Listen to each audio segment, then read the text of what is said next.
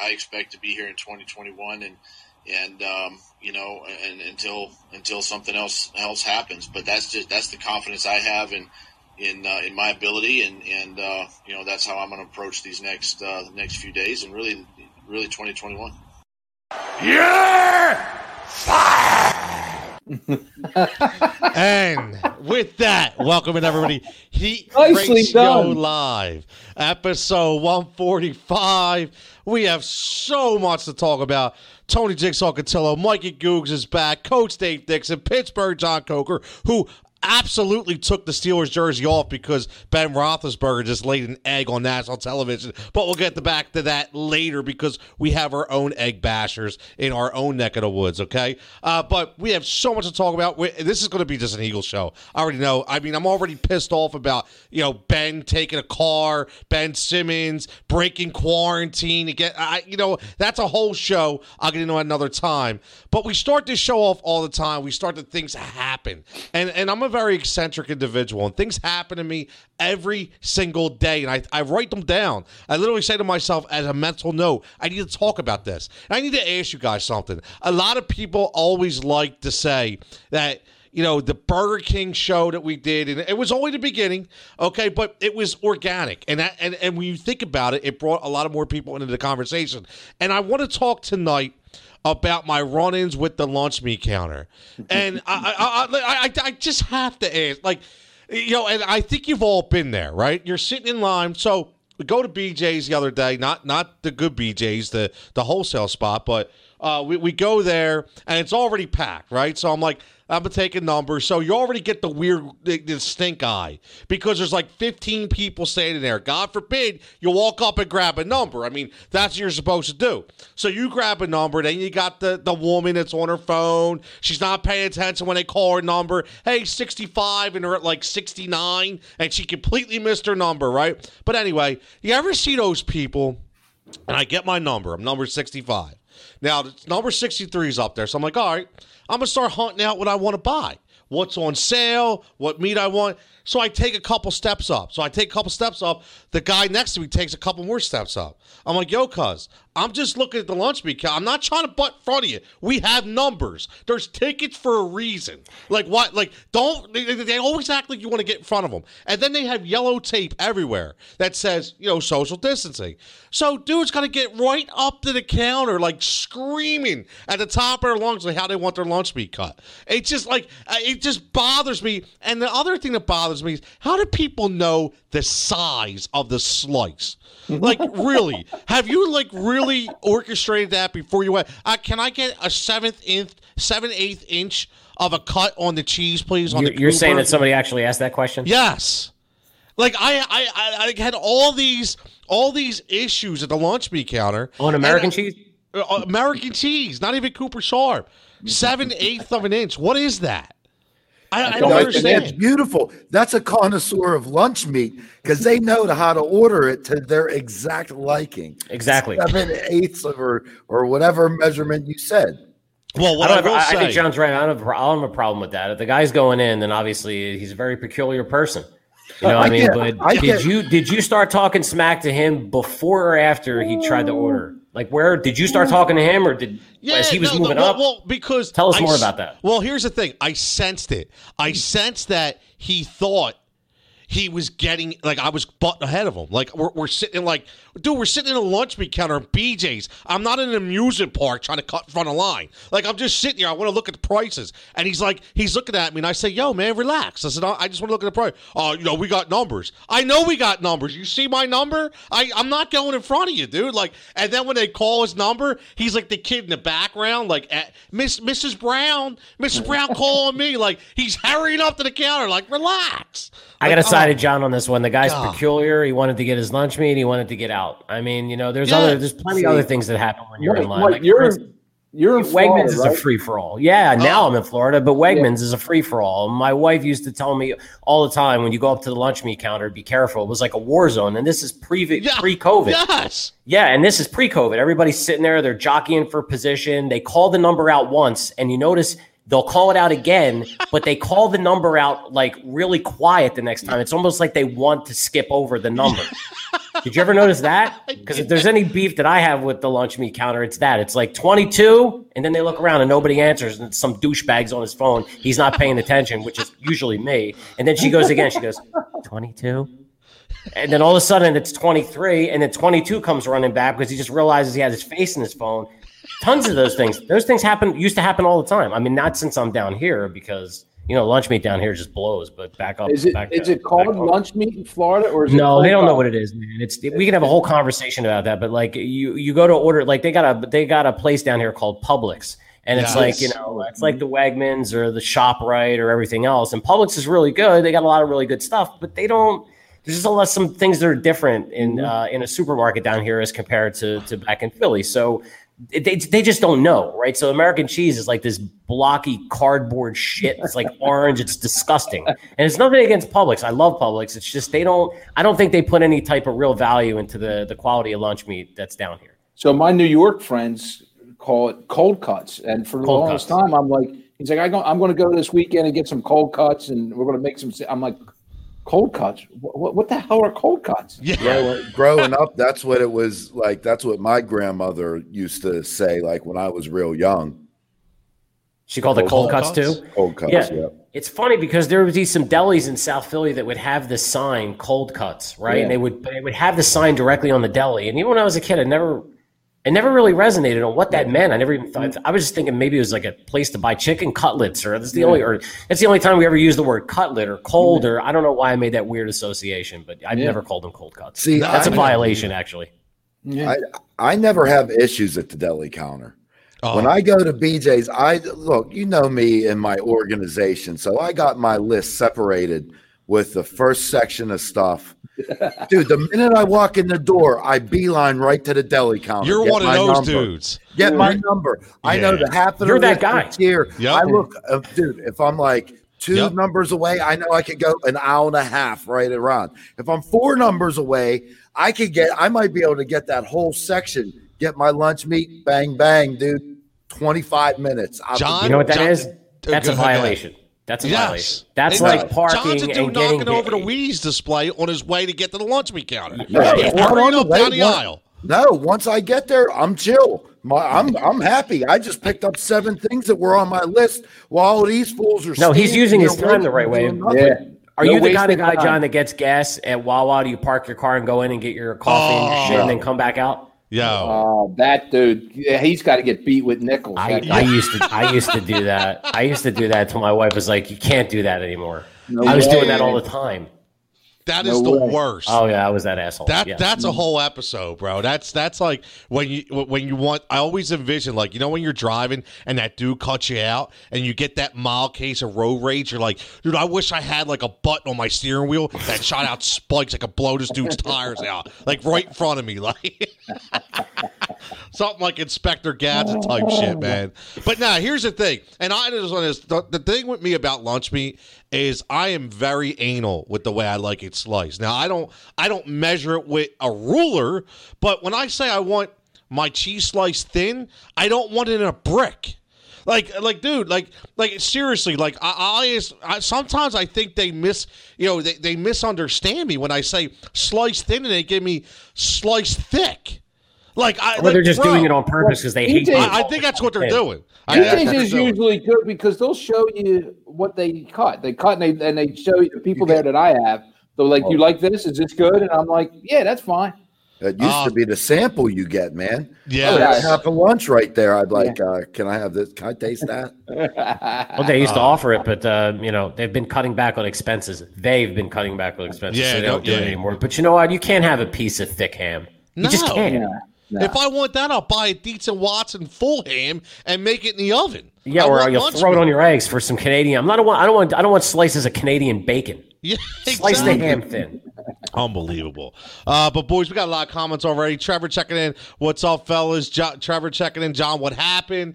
Uh, you know, I know we're gonna get into that. Al checking in first. Comment has to come from me. Tony, you said it first. Nobody agree with you. You're the man. Thanks, Al. I appreciate that. I am right from time to time. Uh, I blame Ben Simmons for getting me sick. Currently sick in bed.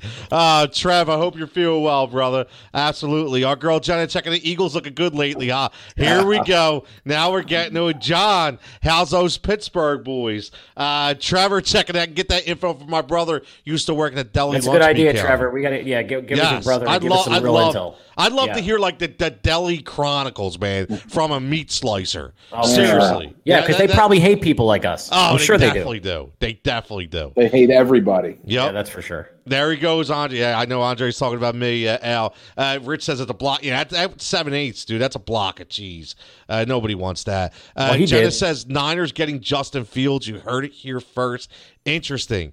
Uh, Rich says, "Can you slice my cheese one sixty fourth of an inch?" Sure, no problem. Oh, I'm telling you. Let man. me let me go around the other aisle and get my bread and uh, jelly and everything else, and then I'll come back. Exactly, exactly. Sorry, Jamar John. checking in. What's up, fam? Uh, lunch meat connoisseur over here. I love it. got to have the good lunch meat, man. Uh, got to have the good lunch meat. Uh, but we got to get right into this, man. We we do. Uh, uh, Al said, "Hold on, a bit beat beat with nickels, laughing at Dave's comment. Love it. Uh, Jigsaw's angry. I'm always angry. I can't I, I, I can't tell you. I'm always angry. You guys know that. Uh, but here we go. Stage is set, and I've been talking about this for the last few days." And I, am actually tired of talking about it. It's nauseating, and it's so frustrating. It is, and and and Dave, I told you to get ready to have the floor, and I told all you guys an opening statement. I can't rewrite what Mikey Goose texted me back when I said that, but it was pretty, pretty pro, uh, pretty poetic, and it was right on point. But we just can't talk about it. Yeah, that's a kid show. Yeah, right. But what I will say is, before we talk, you know, I did. I had the opportunity Okay, and I don't know how many people had the opportunity to listen to our, our fearless leader, Jeffrey Lurie, speak the other day, uh, which I know Dave. No. I don't even know how Dave made it through the day. Okay? I didn't. I didn't watch it all. Uh, I don't blame you.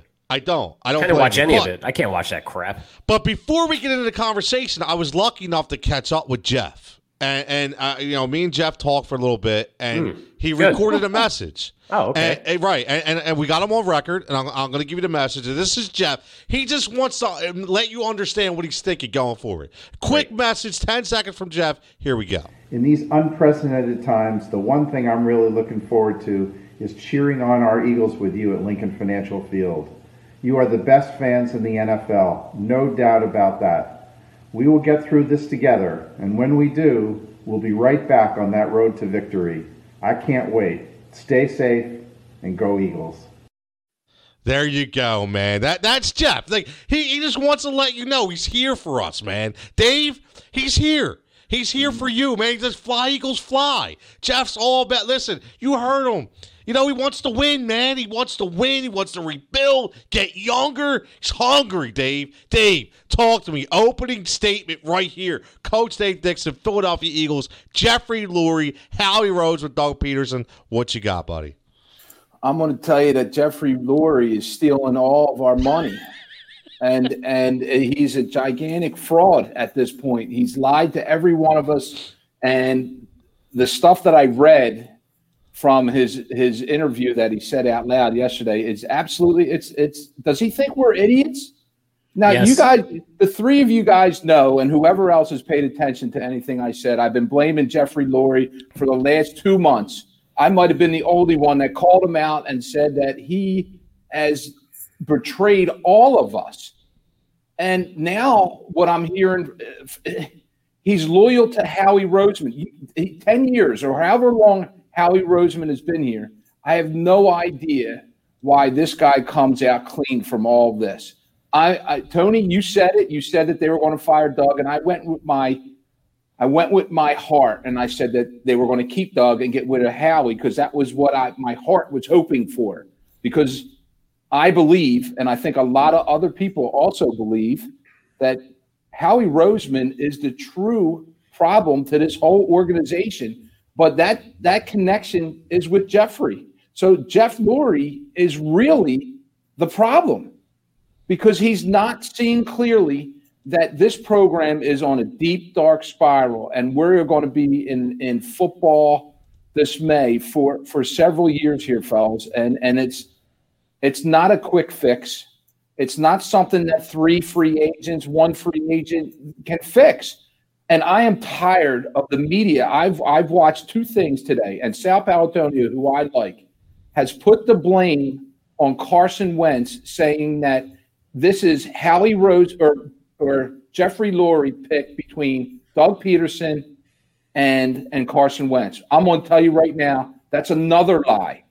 What Jeffrey Lurie did was he picked between Doug and Howie. And what I believe happened is when Doug went into that interview with with Jeffrey Lurie, he said, "You know what?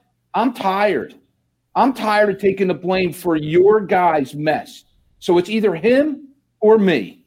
And you see, and and I guarantee you, Doug was fine walking out that door being fired because you know why? He was tired of the nonsense. And he will get a head coaching job next year. He will be a head coach of another football team shortly. Before we pick another one, is what I think. I could go on, Tony. I'm, I'm extremely pissed off. I'm disappointed for our fans. I'm, I'm, I'm sorry to tell you that our fans should be on a witch hunt for Howie Roseman and for Jeffrey Lurie, and because and, and it's they're frauds. They're flat out frauds. Go ahead, Mike. Come on, Goose, give it to us. The irrational fan perspective. You know it's. I know what you're thinking. We've said this many times. We don't know, right? We can just speculate. That's what we do, right? We have fun. I do no research at all. Okay, I just speak from a fan. All right. Yes, there's times where I looked at Doug Pederson and I and I just scratch my head on calls that he made, things that he's done, judgment calls that he's made, things like that. And then when you look at what Howie Roseman has done for the organization, and you look at you know just the horrendous draft picks that he's made, and um, the mess with Chip Kelly, when you really really peel the layers of the onion back, it just looks like to me. Again, this is just a fan perspective, but it just looks like to me that Howie Roseman gets protected, and they found a scapegoat in Pederson. And I think Pederson really held back of not saying maybe things that were on his mind or things that he wanted to say because he just doesn't remind me of that kind of guy that goes against the grain and you know he's kind of a guy that just kind of goes along with it and doesn't want to cause problems and probably put a little bit too much trust into Jeffrey Lurie and Howie Roseman than he should have and maybe when he realized that it was too late. The biggest problem I see out of all of this is we don't even know where that power struggle was or what happened, although we can speculate. But the report that came out today that said that it was Carson Wentz that basically said his relationship was fractured with Pederson, and then he wouldn't come back if Pederson came back. So there's that that's kind of thrown into the mix. And then there's the you know the PR stunt show that they spun. They spun up really nice by saying that once Doug Pederson said that he wanted to promote Press Taylor to the offensive coordinator. And it was at that point that Jeffrey Lurie realized that the Eagles and uh, what the Eagles wanted to do from the Lurie's perspective and Pederson's, they, obvi- they obviously had very different ideas on the overall trajectory of the team, which to me sounds like a total BS PR stunt. It sounds like that they're just trying to pin it all on Doug. And I'm not trying to say that Doug was the smartest coach ever. I mean, there's plenty of times that we looked at him and we thought he was, like I said earlier, he was just completely clueless and he's lost complete control of the team. But this is a bad move. You know, I don't. I think that maybe if he would have had more people around him, he would have been better. I think maybe if they would have moved on from Wentz and Roseman, we would have been better. We at least could have looked forward to, you know, the Eagles being broken down and being rebuilt with strong, a different type of foundation. You know, a strong foundation underneath them. And right now, it just looks like a big cover up and a shit show, and we still don't know who's driving the bus, and we don't know anything. So, you know, have we really gotten better from firing Doug Pederson? Are we really in a better situation financially with the salary cap? Are they still going to hold on to a broken player like Carson Wentz when you have Jalen Hurts right underneath of him? You have all of these injuries, tons of veterans that aren't coming back, no trajectory on the future, and they have a great draft pick. Is how are we going to screw that up? I mean, there's so many question marks right now. So, like Dave is right fans should be upset. I couldn't even watch the last couple of games because it was. I mean, it was just depressing. Yep. No, I. I completely agree. Uh, and, and, as you see, listen, there's so many comments. I would read them all. So I'm clicking them on the screen. So please don't think that we're not reading them. I'm, I'm putting them there for everybody. Uh, you know, Rob Texan says the dynamic on the Eagles brass is interesting. I think Doug went in. They're demanding Press Taylor, so there was less voices in the play calling room. Lurie is a fake, and Howie is an incompetent piece of you know what. Very nice, and, Robert. And I'll, I'll tell you what you know, and before I get to John, I, I really there, there is definitely some credence to that. There's some truth to that statement because you know, if you're going into your boss, and, and, and, listen, we we all, you know, whether we're a boss of our own company or we're a boss of our children, you know, when when you have a meeting with somebody and you already have a direction in mind, and you're going to them and you ask them, which is exactly what happened. Jeff said, "What do you think, Doug?" Well, you know, what way do we? And and, and Doug says you know, you heard in a press conference that Jeffrey Lurie is treating this as a two to five year rebuild. He wants to get younger. He said that specifically. Okay, read between the lines. Carson Wentz is gone. Okay, if, if you haven't figured it out, you're you're way behind the eight ball here. And I think Doug went into there, and not only did he say he doesn't think he needs a rebuild, but he wanted to promote all these coaches that absolutely stunk. And so you know, listen. I, I, everybody wants to say we feel bad for Doug and he got done dirty and whatever. You know what? Listen. Sean said it earlier. The only correct move, right here, the only correct move was to fire.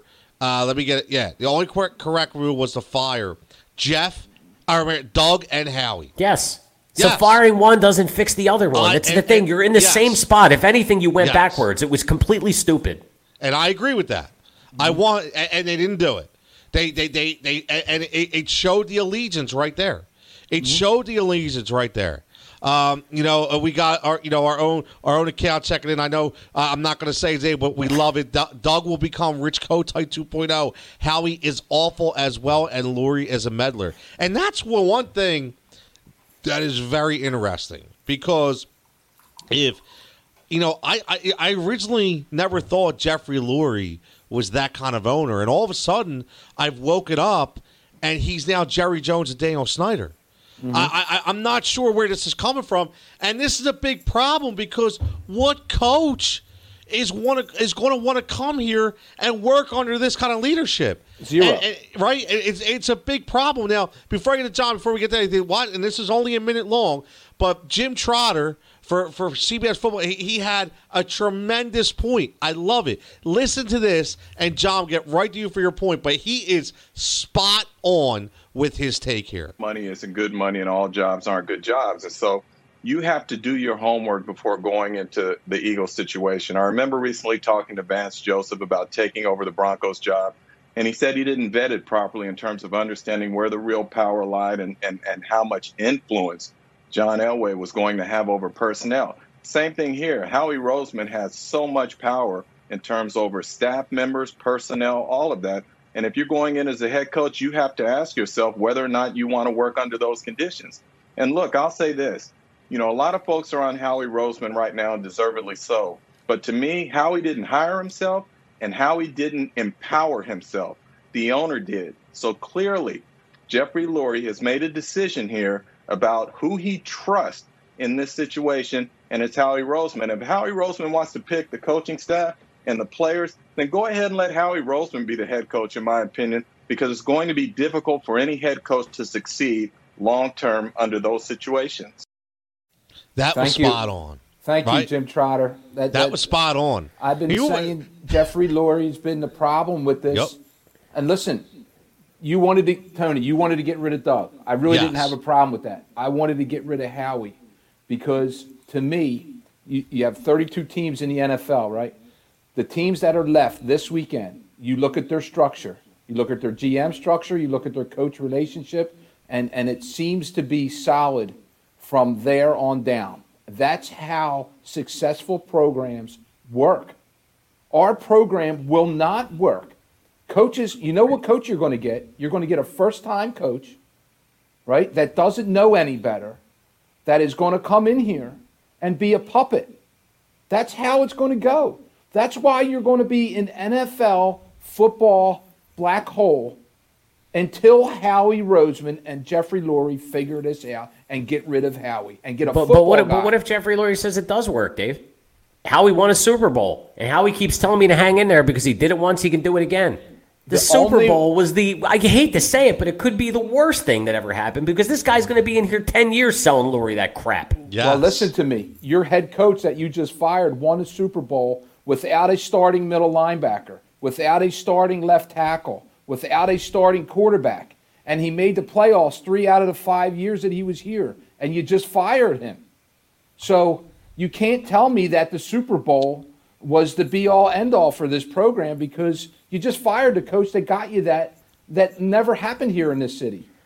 So But because the maybe they don't think it was on him though. Maybe they think it was Howie that put this roster together. That Howie's the genius. Look, whatever the Howie is or whatever he's doing, you're right, Dave. hundred percent, it's Lurie's fault because it's Lurie's club. Sure. But he trusts Roseman for whatever reason, and Yeah. you know. I guess whatever Roseman did, and we could say, well, you know, there was a lot of influence with Joe Douglas there. They made a lot of good free agent signings. They had a lot of mm-hmm. luck. I mean, obviously, you need a lot of luck to win the Super Bowl, and trust me, we had plenty of luck. We had Carson bowling out. We got the mm-hmm. first round bye because of the way Carson played. He was playing out of his mind until he was injured. We did get a lot of lucky breaks. But end of the day, maybe he's looking at Pederson, and maybe you're right, Dave. Maybe they think he's just he was just a puppet all to begin with, and Roseman was the one pulling the strings the whole time. Maybe you're right. Well, I mean, listen, Jeffrey and Howie's connection are going are the demise of the program. That's for sure. You just you just named Joe Douglas. Now, out of that Super Bowl run, how many people in the program are left? Deuce Staley, right? The other puppet that gets talked about about being the next head coach. That that would be an interesting thing. Another puppet walk in here and be the head coach of this football team. Never good enough. And and no one feels sorry for Doug Pederson, Tony. I mean, at least no one that I know of sitting in front of us. I don't, I don't feel, feel sorry, sorry for for Doug. Doug. Nah, Doug's going to go get another job where maybe he gets more power and they actually allow him to be himself. Let me take you back a little bit. All right. Just so we, I can bring us all back to baseline. Remember when Pederson was hired and remember when we won the Super Bowl. Remember what we all said. Thank God we took Pederson and not that other bonehead. There was three or four boneheaded candidates. That, who Adam was Gase. it? Yes, these guys. Ben these, McAdoo. McAdoo, thank you. That's it was on the tip of my tongue, but I couldn't remember. Ben Everybody McAdoo. wanted Ben McAdoo. That was it. It was like, oh, we have to get this guy. He's the next coaching phenomenon. Could you imagine the disaster that? Well, you know what? Maybe if Howie was calling all the shots and it didn't matter who was there, um, maybe it would have worked. I don't know. But we were all saying when we won the Super Bowl that thank God it was that it was Doug that was there. We didn't take one of these other stiffs. Crazy how things change so fast, man. It, it is. It is. Uh, Brian seconded says, "Are we really sure Wentz is gone?" Lurie and company moved up twice to get Wentz. They gave him input on the offense, even some input on the offensive draft picks in, in just year two. Then Wentz butted heads with Doug. Doug is gone. I'm not sold. Wentz is gone. Not at all. I listen. I'm going to go right to John here. He's been the silent assassin behind the microphone, just taking this all in. I, you know, he's had a rough weekend, and and he's the guy who said he would take Wentz in a heartbeat with the Pittsburgh Steelers. So, John, just the Eagles as a whole, and just a comment like that, Soul Wentz is gone, man. What are you thinking over there? Uh, you know what? I don't read anything into anything till it happens. All right. It, Pederson's job was safe week 16. All of a sudden, he's canned. All right. And there's there's nothing given. And you know, who knows the way that it's going to play out. You know what I mean? Even even on this show, we talk about it. You know, I think it's open quarterback competition. You don't know what teams you could shop to. You know, with the like with the salary implications and the cap implications. I mean, with the signing, you don't really know. Yeah, maybe you could get a, a team that really wants him and thinks that they could resurrect him. You know, and pay a little more, but like you're not getting the name value and you know worth of them. So with Good that point. being said, and seeing a five game sample of Hurts, why not have an open open competition? Right. Um, but you don't know. That's not to say if you want to get rid of them, that's fine. It's not going to be easy to find a trading partner. It's not going to be easy. You don't know that. Uh, dude. T- look, t- there's probably ten teams, at least fifteen teams that have a starting quarterback that they're co- that they're committed to. There's going to be another handful coming out in the draft. Okay. I would even go more than 15. I mean, and then of those remaining teams, how many are actually going to pay up for Wentz? If they're not a good team, they're not going to fork their money over for a guy that could be washed up. So the market really isn't there. He might, John. You might be right about that. I never really considered that. I mean, there's still a lot of question marks unless it's all in the league. Everybody knows that it's not Wentz. Wentz has got talent. He just has really bad coaching around him. Who knows what people think? Yeah, well, Well, you have you Right. have professionals like the guy that just came on here that said things along the line like you're not going to get a coach to come into this situation. So what coach is going to They'll come find in here? they'll find a coach, Dave. You know that they found But listen, coaches they'll for, find- for the, they'll find they'll, one. they'll find a coach. That doesn't make him capable of fixing Carson now. Let me tell Possibly. you This this. is But but let me let me throw something at you, Dave. That's a good point, but possibly, like Tony mentioned, Daniel Snyder, right? I mean, it was like a running joke to play for this guy to coach for this team, right? And then all of a sudden, he did he get smart and he brings in like a re, look. We're going to call him a retread, right? But he brings it, and we've had this conversation on plenty of episodes. There's only a certain handful of people that could lead a team of multimillionaires and keep them all focused on the same goal without the whole shit melting down. I'm sorry, but that has to be a, a collective personality that there's just there's there's a reason why there's only a small group of these guys. So he brings in Ron Rivera. Ron Rivera is no idiot. He knows exactly who he was coaching for. Maybe maybe Snyder learned a little bit and backed off. We don't know what, what happens in the inner workings of that organization, but whatever they're doing, it's showing some success. I know Daniel Snyder changed his GM multiple times. To Yeah, get for it, sure. To, to get it right. Yeah, he did. Say say what you want about Daniel Snyder. The guy spent money. Number one. Number two. A lot of money. Coaches. He changed coaches and he changed GMs until he seems to hit. I mean, everybody loves Ron Rivera, don't they? I think the whole NFL loves Yeah, Ron sure. Rivera. Half loves especially- Ron Rivera. Yeah, very so respected. look what they have done. They have got draft picks right. They've drafted all four defensive linemen are number one draft picks. They got a defensive coach. They picked another head coach to be a defensive coordinator. The the Washington Redskins have hit on draft picks, except for Haskins, right? Okay, so that that was a big problem. Yeah, Yeah, but but- but they, yeah, but they, Ron Rivera inherited Haskins. Right? Okay. So my point to this Good is point. is that the owner has seen his flaws, got got replaced GMs almost as much as he replaced Sox until he figured out that he got a guy in here to do the good a good job. Well, you know, there's a lot. There's a lot of a, a lot of stuff behind that as well. I mean, listen, I've been on record on this show many of times and said we could say whatever we want about Jeffrey Lurie. The guy spends cash. Okay, and, it's listen.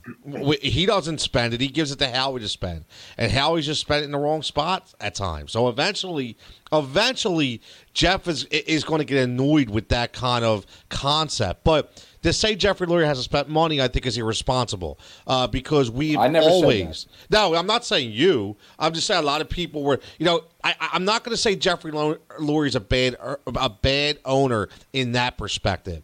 Okay, he will learn. Okay, he will learn, and, and a lot of these things coming out, eh, they they are scary. Okay, I, I like. I want to go back into tons of comments, but this is one.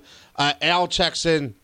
Banner just posted that, that Jeff would have never done this without already having a coach in place, and I agree. 100%. 100%. And we're going to get into this Riley. later. And, and that guy to me is Lincoln Riley. Mm-hmm. Okay, well, we, we can say what we want. Oh, really? You think so? You think they're going to go down the Chip Kelly route again? Yes, I Yeah. do, and I think you know, and, and, and I'm not saying I agree with it. Listen, I I've been on record. I was on record today. I was on Fox Sports at Gambler on the Final Judgment segment, and I said I think they should be looking at a guy like Todd Bowles. I think they should look at a guy like Todd Bowles. Andy Retreat. Uh, right, but i- i- he is, but he's not. You know what I mean? Like, I, I don't give me Mike Kafka. Don't give me Oh, that name. God. I want to put my head through a freaking wall. If you tell me Mike Kafka, give me a break. Okay, you might as well let Chase Daniel be a freaking coach. Okay, but my thing about Todd Bowles, he's a leader of men. Okay, mm-hmm. and and you bring in Todd Bowles because he listen, he got a raw deal in New York. That wasn't his fault out there. Okay, and he, and, and he actually won nine, ten games. Okay, so give what, say what you want about Todd Bowles. Okay, the man knows how to coach in the NFL. Bring if you want a flashy guy then bring a flashy offensive coordinator in here. Bring the new college guy as an OC. But I just think that Jeff, okay, and, and I don't know if Lincoln Riley wants this job. And I'm not saying Lincoln Riley is the guy for this job. But it's not going to be Deuce. It's not going to be Eric Bieniemy. It's not going to be any of these guys. You know, they really like the defensive coordinator for San Francisco, but I think they're I think they're a little late for him. Okay, and don't give me Dan Quinn. Don't give me one of these guys. Stop. Right. Stop. Right. Just, exactly. just stop that stuff. Don't even say that. Exactly. God forbid. Exactly. that he is a complete stiff. We do not want him. I agree. But what makes you say that no Eric Bieniemy? I'm curious on that. I your don't thought want, process I, I don't want anybody from the Chiefs. Yeah, I know you don't, but I, I, what what I see, and I go back to, to Dave all the time on this, is um, you know, Lurie is just that kind of guy that's sort of stuck in his own ways. Lurie and Andy Reid is uh, they had this bromance from the beginning when Lurie bought the team. When Andy Reid came in and pitched him on why he should be the coach. Um, I don't know. There's just a lot of history there, and I think he trusts he trusts Andy Reid. And if Andy Reid comes out and says, "Hey," you know, uh, you listened to me about Pederson, who was good for a couple years. He won you a Super Bowl. This is the next guy. You know, I I I think Andy might cut Jeff off. Andy might be like, "Screw you, bro! I gave you Pederson, and you did him dirty." I, I think he might cut him off. I, and Well, I think Eric he- Bieniemy's looking at this situation, saying, "I want no part of it." Eric Bieniemy was he's going to go to Houston. Uh, he, he's going to be Houston Texans coach. Yeah, because Andy Reid might say, "Stay away from that shit show." Yes, you know, yeah. I had 14 years of it. Doug only lasted five. You don't want to go there. That's that's possible too. Well, that that's how they work, right? And and actually, uh, Kafka was blocked from being interviewed uh, because of Andy. He he did that. I'm pretty sure last last year. But that listen, Tony Kafka Oh, want fits him their mold. Kafka fits their mold. It's a young guy that they can press. Poor guy. Look at this stiff. Put him back. Look at this guy. I mean, That's you're telling me that to his promote, plan was to go into Lurie's office and say, "This is our new offensive coordinator." Yes. and Well, we're let, supposed let me, to let me believe spin that. it to you this way on that. We're supposed Let to me- believe that bullshit. I don't Yes. believe that. Listen, listen. Look to at this guy. He's a joke. He's a friggin' joke. Come on. Stop. Stop. Even Pederson isn't that dumb to do that. Well, here's what I think. Oh, oh my oh. god. You know what? This is. You know what? This is just.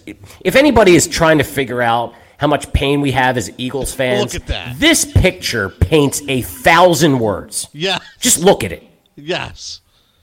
I- That's I where mean, we are right now. it- There. That's exactly where we are. That should have been the telling point right there when Doug got got was able to answer two questions, and the first time we started talking, they couldn't even get the audio right.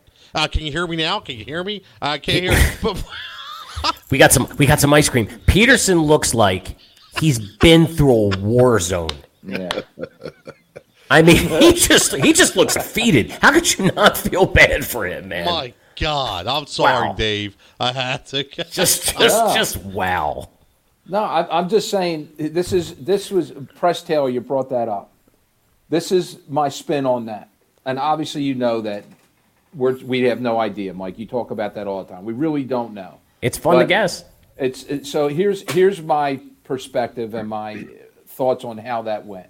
Doug just got his his legs cut out from him from the last couple years of the coaches he wanted. Okay. Right? And the guys that they brought in, Mornhinweg and Press Taylor and whoever else, out of all those guys, Doug took this guy and said, you know what? He's a young guy, offensive coordinator. Who really cares? I'm calling the plays anyway All right. right? So he went into them and said, I want to keep these guys. These are my coaches that I want on board with me. This is who I want to go forward with. Just to, just maybe to see what the answer was. That's that's what I believe. I believe he went in there with a game plan like Tony talked about and and and see, you know, throw stuff on the wall and see what sticks in other words. And it, it, this is what happened. See you later, Doug. But but um, think about it. Maybe you're right, but think about it. I mean, the regression from Wentz because Press Taylor was the guy that was supposed to be working one on one to develop Wentz. They put Press Taylor in charge of a hundred million dollar asset.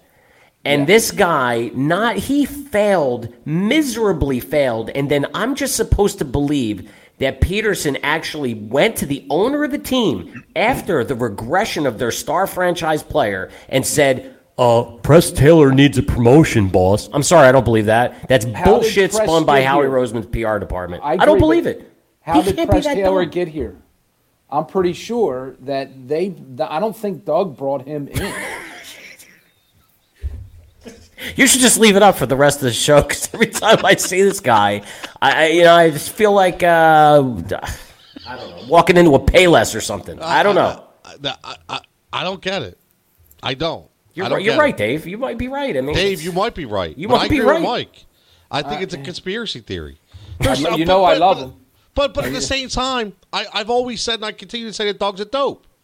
So I Yeah, he's a, right? he's he's not no, he's not the sharpest pencil. Say, say what you want. We, we, we can't just say, and here's the thing we cannot just continue to say that, you know, just because Doug won a Super Bowl, that he can't be fired.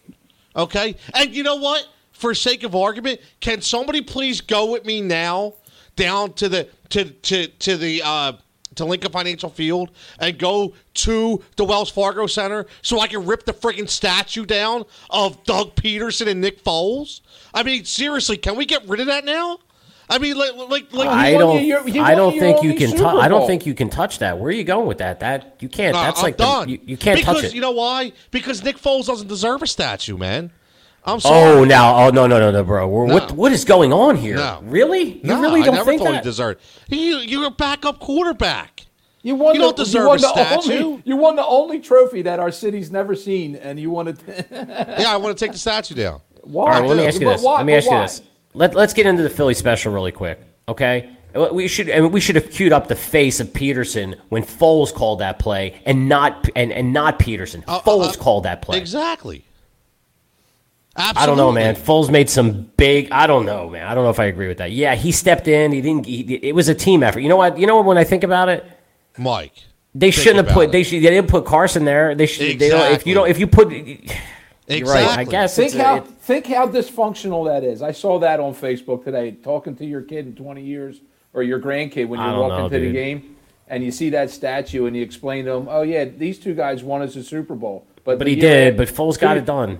Foles two got it years- done. And- and- and wait Two years after that, we got rid of the quarterback, and Well- three years after well- that, we got rid of the coach. Hold on for a second. And you know what the kid says to you, Dave? Ah, yeah, so Nick Foles, is, uh, how good of a quarterback was he?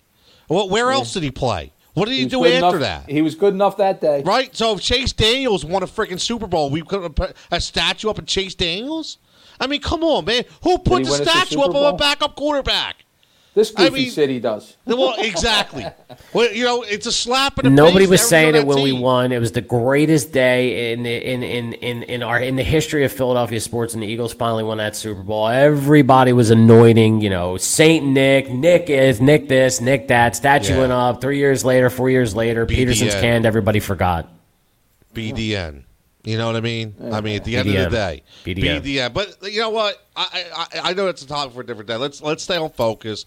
And I will say because I want to get to this. It's an interesting point, Tone. I never thought about it. It's I- very dysfunctional, and I never really thought about it. It's Yeah, a very interesting point. We, we we need to revisit this topic. Yes. Yes. We, we really do. There's so many more people that should have had a, a statue instead of those two guys. I'm sorry.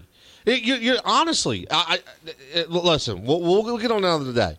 So Sean mentions Brian Daboll as fixing Wentz like he did Josh Allen. So I'll, I'll give you the name of this entire thing that I think is the sleeper out of everybody, and that's Brian Gable. And I really, really like where that search would be going, but I don't hear his name enough.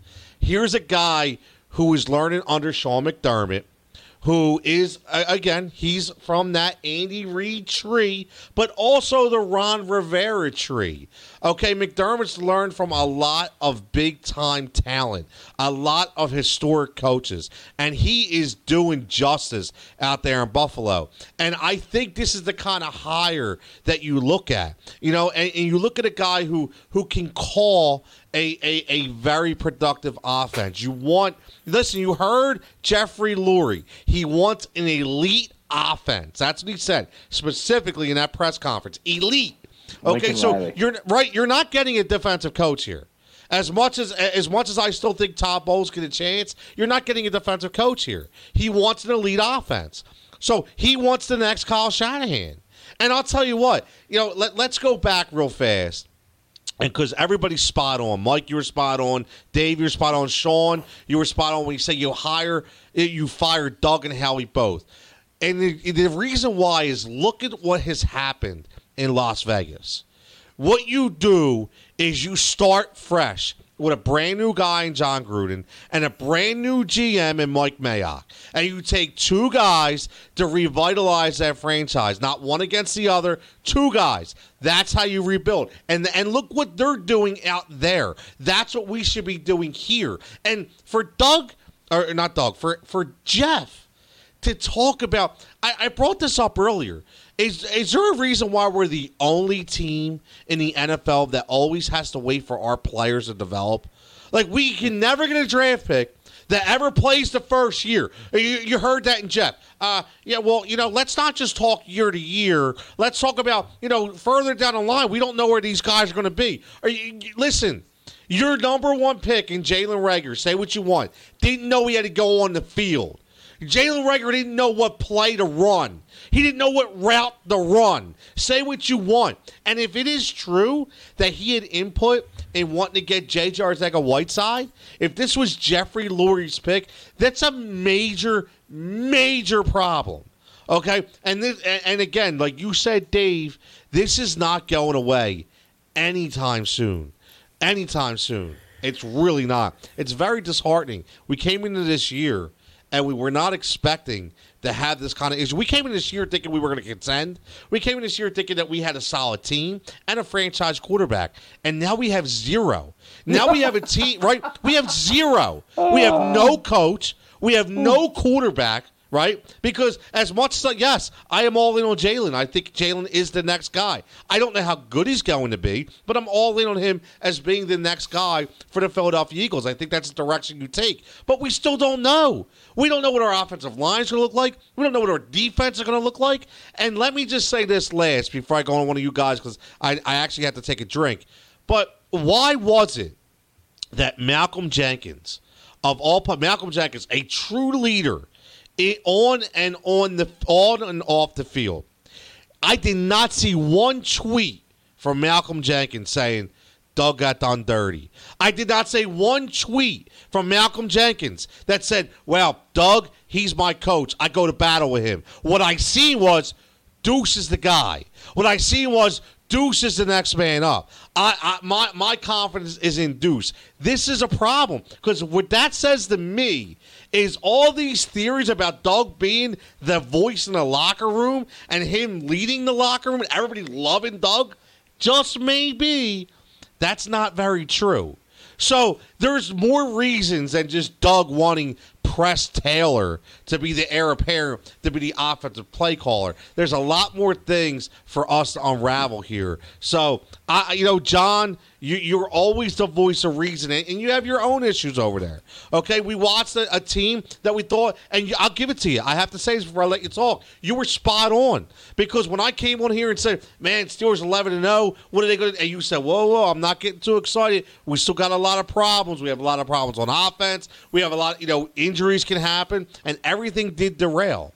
Everything. So 100%, you were spot on. So taking that perspective and seeing this situation, man, what, what, you know, what do you see? You just watch a quarterback throw 68 times. His my arm would fall off. I don't even know how he continued to throw the ball.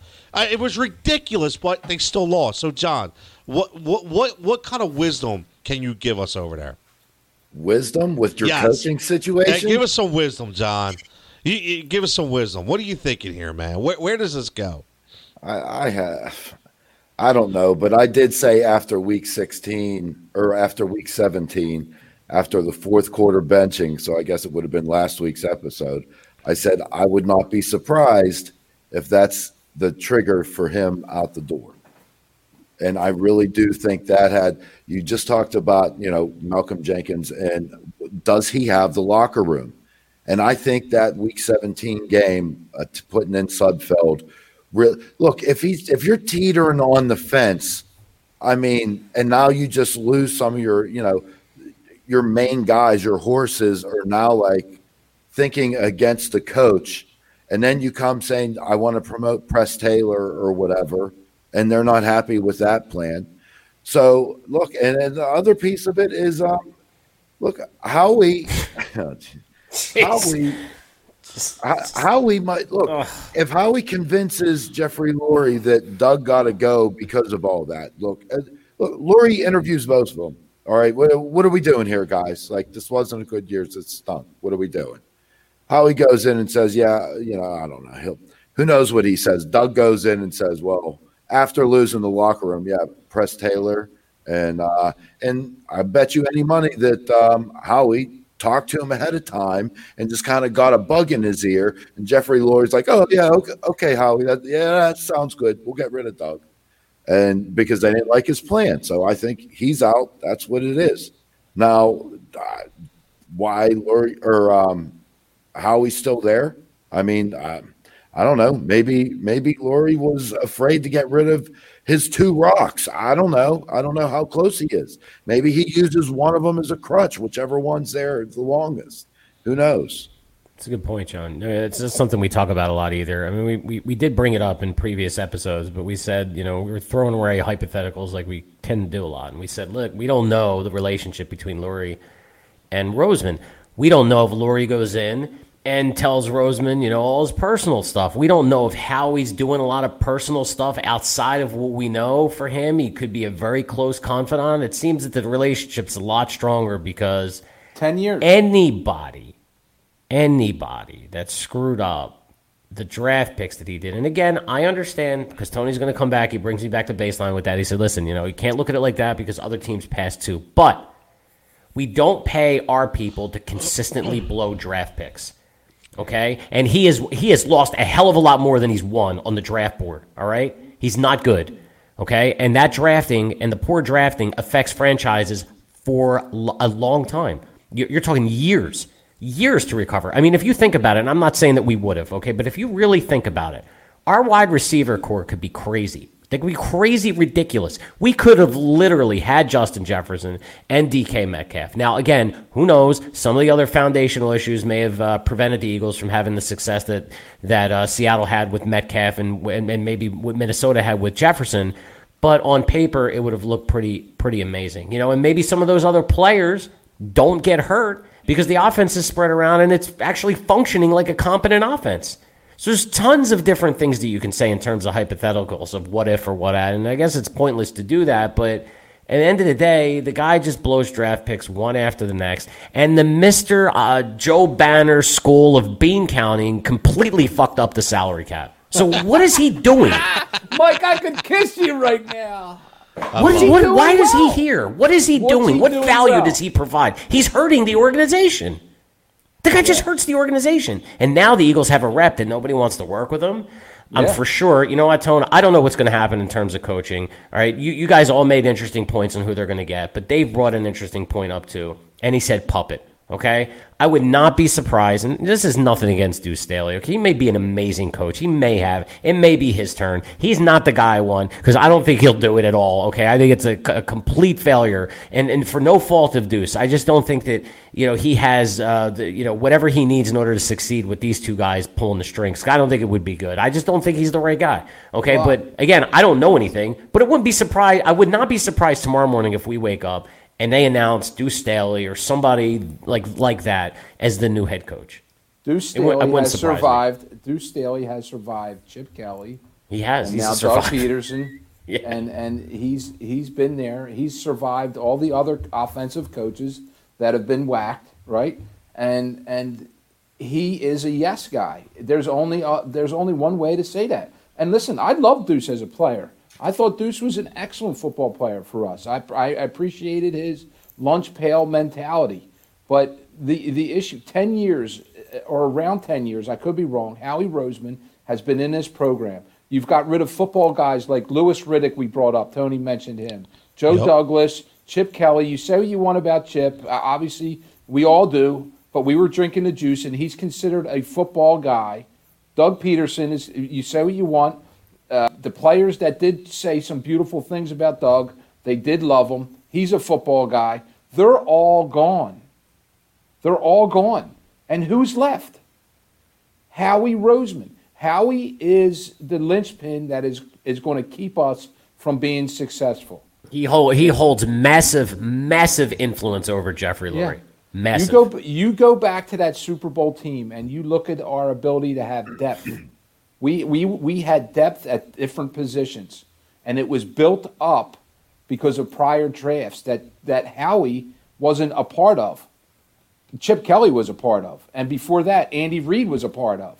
Okay? So what you lack now is the ability for a coach to come in here and actually have depth at positions. You are building from scratch. and you're asking Howie Roseman, who sucks at the draft, and a new coach that has never coached in the NFL before to build our program together. It's not sure- likely. I'm sure that Marcus Smith pick was a Roseman pick. I'm sure it mm. was. Mm. And I remember when that happened, when Chip Kelly was out and there was just, you know, everybody was pointing the finger and all, it was all Chip Kelly. But when you think about who Chip Kelly drafted, okay, think about it. He drafted uh, Zach Ertz. He drafted Lane Johnson. Um, who else? He, look, I know Agholor was. Uh, I know. was Ag- I know. Agholor was horrible. I killed Agholor. He's obviously a good player. Whatever was here, he couldn't get it going. He goes to the Raiders. He does really well. He did have a big 2017. Um, so you know he did provide value. All right. I'm, I'm not saying I'll give Agholor a pass, but. Chip Kelly drafted some pretty good players for the Eagles, and you know there's still players that were. I think Brandon Graham was drafted from Reid, right? Fletcher Cox was drafted from Andy Yeah, Reid. There's yes, a lot. yes. Jason Kelce was Andy Reid. So Yes. you know when you talk about foundations, there it seems like the foundation was you know laid down from from those uh, from drafts that maybe Howie Roseman didn't have much influence over at all. He, and, and, and that's my point exactly, Mike. And, and now our franchise is left up to this guy redoing our cap, which he destroyed, right? And now he's going to be responsible for building our football team through the draft and picking our next head coach. Thank you very much. So, so if that's the case, and to us it seems crystal clear what the issue is here, right? What is Lurie not seeing? I mean, there has to be. So, yeah, but loyalty is one thing, right? Because if you're saying that you want to take the team in a different direction and you're getting rid of the head coach, I mean, it seems like Lurie keeps sticking his his fingers in. And look, it's his business, it's his team. He can do whatever he wants, okay? But it seems like, as Tony said, that Lurie was never involved in the day to day operations, and now it's like this mini Jerry Jones is being created, and he's really getting involved. How about this for a theory? Since we're throwing out some crazy theories, how about Lurie is the one screwing all up, and he just uses Howie as a proxy because he knows Howie will take the abuse, get kicked in his teeth, and cover for him. Nobody ever floated that theory, but I was I thinking love about that. that. I love Never that. know. Because that, that, that feeds right into me saying that Jeffrey Lurie is one of the biggest blames. That's Howie. That's Howie. exactly. It's a great is it point. du- It's a great point because you never know. Never know. You never, It's- never know. It's super frustrating. Let me let me ask you guys, and let's start with John. Let me just float this question: Where, if, and I'm going to ask John because he's you know he's a hometown guy, but he's not really an Eagles fan. What would you do now? Like if you had influence, if you were the GM, right? Where do you go from here as the Eagles right now, right here in the situation that you're in? What's the first thing or two that you address? Well, is does that mean that Howie's locked in? No, Well, you're let's the just GM. pretend you're now. Howie. Uh, oh, okay. Well, let's pretend. Yeah, let's pretend that you're. Uh, yeah, well, Howie's locked in. He's not going anywhere. There's no point to say he's going to get fired because whatever that guy could kill people, he's not going to get fired. All right, we all know that. I mean, I don't know. Truthfully, it's basically. I think. I think whoever posted that's right. He has the keys to the car. I think he's. He could get Lurie to agree to whatever he wants. He's just. I think he's just smooth talked him or connived him. I don't know. I just have a feeling that's what that relationship is. So Howie can do whatever he wants right right now. At least that to me is his mindset. So what's in his best interest? That I don't know. I know they want to win some games. So I, I think you go for the best, the offensive coach that gives you the best chance of putting up some stats. And I don't think um, the the Tennessee coach that has revitalized Tannehill. Tannehill was in the doldrums of Miami with Adam Gase, dude. I don't want to hear that he revitalized Tannehill. Tannehill was able to escape Miami, so I don't want that guy. No, no, I don't, I, no, I don't. I don't want him either. But you, you, you, one thing you guys are missing is during that press conference. What, what I got out of that is I kind of understood why Jeff really loves Howie. And I think the reason why Jeff is delusional as well, because Jeff is, is a big analytics guy. And if you listened to the way he explained Howie, he consistently said, have to look at the whole picture. Oh, have to look at the whole picture. So Howie could be feeding him these pie charts. Okay? That and, and let, let's remember something. Jeffrey Lurie listen, he's a he's a spoiled kid who got rich. He didn't build an empire. Okay, he wasn't like one of these guys who built a company from the ground up, and you know, and he hit on certain things. This this isn't a guy who who made his money. He was given money. Okay, so we don't know what Howie Roseman's floating out there. He'd be coming up with these statistics and say, "Hey Jeff, I understand we haven't hit a draft pick last couple years, but if you look at the overall, Jeff kept saying that. Look at the overall scheme. I could see Howie in there on a whiteboard saying, "Jeff, I know we haven't hit on this, but." And he mentioned the Seattle Seahawks. I don't know if you guys caught that. He mentioned Seattle. He said, "Well, if you look at the Seattle Seahawks, because that must be the moniker that Howie Roseman is using, and he's showing it. And he's saying, look at all the guys they missed on." Jeff, look at these guys they missed on. And he's saying, look, they've still been successful. They go up and down. He listen, and he continued to say that. So that's how Howie Roseman is pulling the wool over Jeffrey Lurie. Because Jeffrey only knows Jeff don't know football. He knows stats. That's it. You heard him. He was quick to say, biggest record. We set records in the NFL this year for passing yards, for points scored. I won the lead off. That's all Jeff knows. He doesn't know numbers.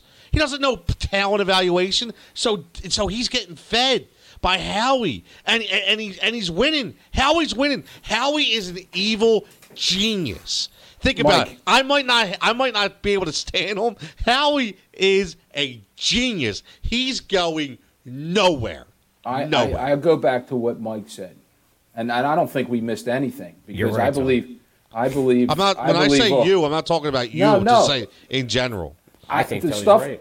I think the stuff that we've read, or personally that I've read on social media, I think I've seen more people in disgust and pinpointed Howie Roseman than than ever has been talked about before. Um, here, here. First of all, if you choose to get the wool pull over your eyes, you will. Right. So that's that's what Jeffrey. He, he's in bed with this guy. He wants to defend him, so he's going to believe whatever he's selling him. But Mike brought up something a couple weeks ago. It's something that we touched on together, and it was the fact that when you go around the 32 other billionaires that own company that company, and you're the laughing stock of that particular group, that's when you figure out that you know what we need to make changes. And when you figure out when these professionals that you pointed out, Tony, you sent a little video up of uh, what was his name? Jim Trotter. Jim Trotter. Excellent job by Jim Trotter. And he does an excellent job. Um, and he's pointing out that Howie Roseman is the problem and that you are going to have problems getting guys here. And he says things out loud, though, well, then Howie Roseman should be coaching the team. There is no wool to be pulled over because that's what every professional that knows football is saying the same thing throughout the country. Good point. Sometimes though, sometimes though, it doesn't matter. Right? Think about this, guys. Think about this. And I, I don't want to make this a, a chauvinist uh, statement here, but I'll say, guys and girls alike, whoever's watching the show, we've all grown up and we've all had girlfriends or boyfriends where our friends or our parents have said, she's no good for you. He's no good for you. They've told everybody's told you that she's no good for you, and you guess what? You still went with her because you, at the end of the day, you went with your gut. That's what you trusted at that time. Because whatever bullshit she was feeding you at that time, you were buying in. This is what's going on right now. Right? I mean, I, I don't know any other way. Any there's no other logic for this to happen away. And that press conference, just you could just tell.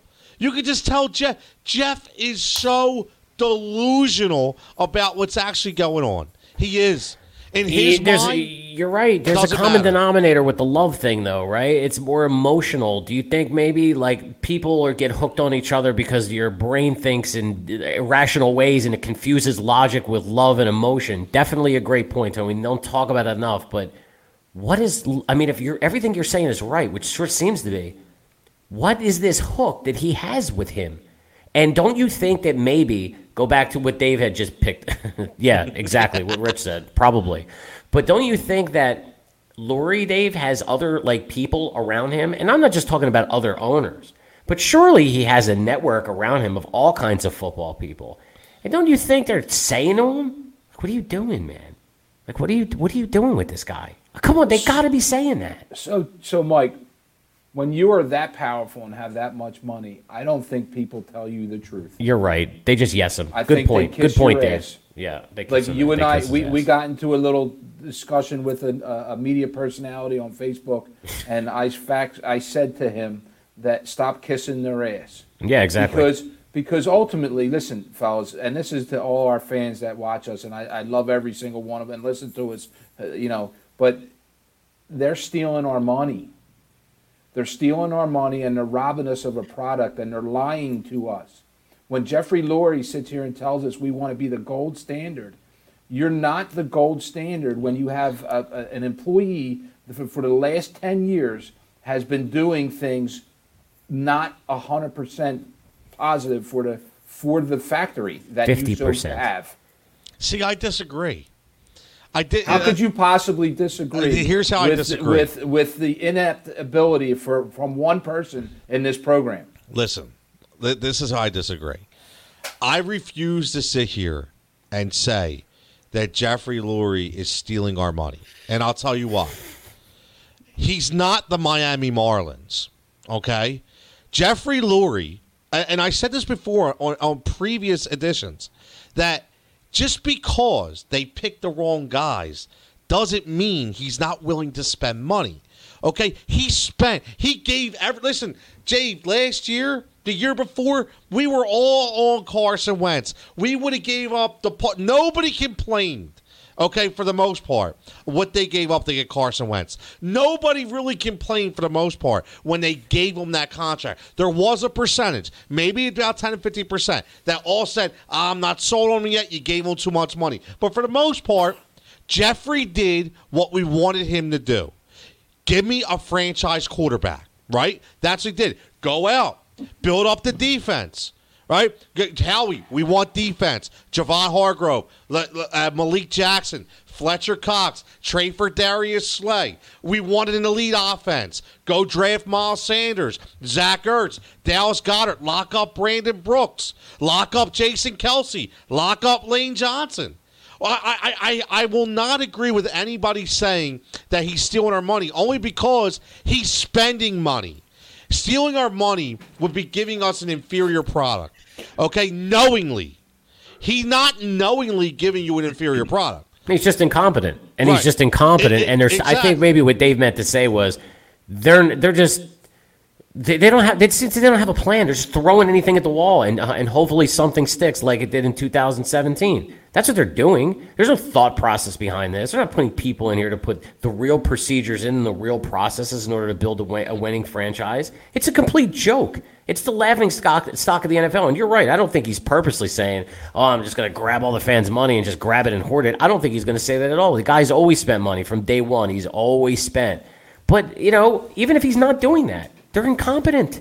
And they So got one guy that's just selling him a bill of goods and selling him snake oil and just keeping him on the hook. You're And right. The guy is a complete genius. and That's Dave, why- before you say that's- before you say anything, I just want to allude to Albert's comment because I want to get your point on this after, That's an important your, your point. first rebuttal because I love that because I'm watching that. Want to I want to poke my eyes out when Howie's saying, "Oh, we have like eight GMs on this team. There should be GMs in the NFL."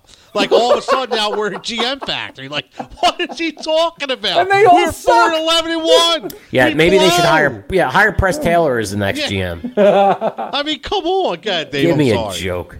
So, so li- listen, I get that you're spending money. Here's your You next can't- GM. You, ca- you can't do that to me. You can't put his picture up. I'm I- I just totally lost the train. of It's hard to concentrate with that bonehead staring at you. I hear you.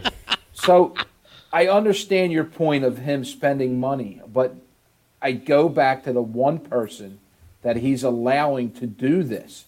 And it's been 10 years worth of this guy. And and that's to me is why you're stealing money when you put all your eggs in one basket and you give it this guy like like let's go back to the Redskins.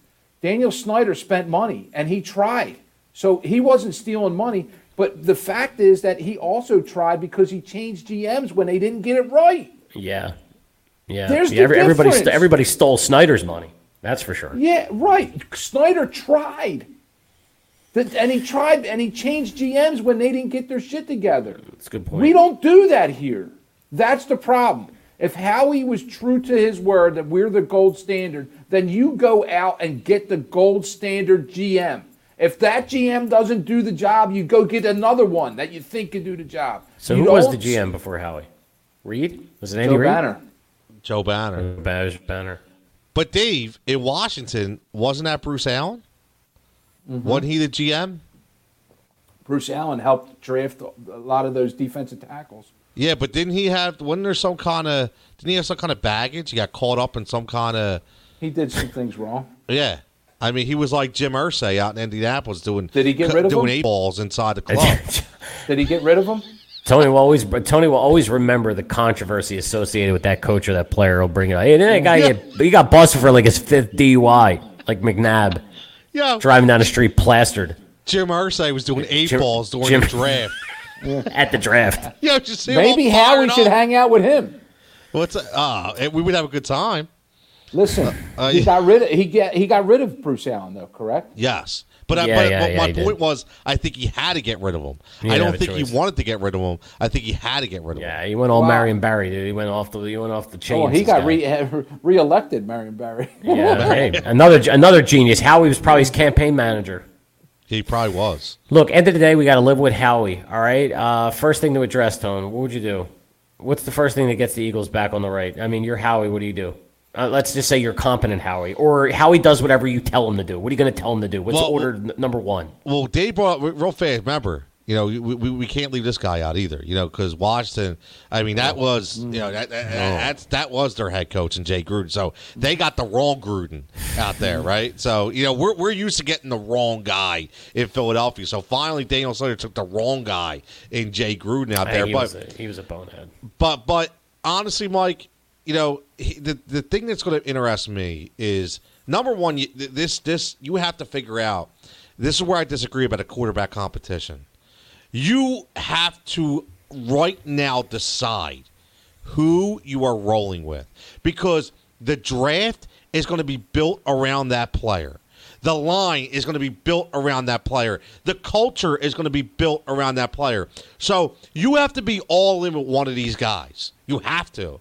And that's why don't and and I'll tell you what, I hope I'm wrong, but don't give me because I, you know, it, it, and this is what's going to really turn me off is if they hire a defensive coordinator before they hire a head coach, because that's just going to show you right there that this is going to be a lame duck head coach that comes in here because he already does have a say on who he wants to pick with his staff.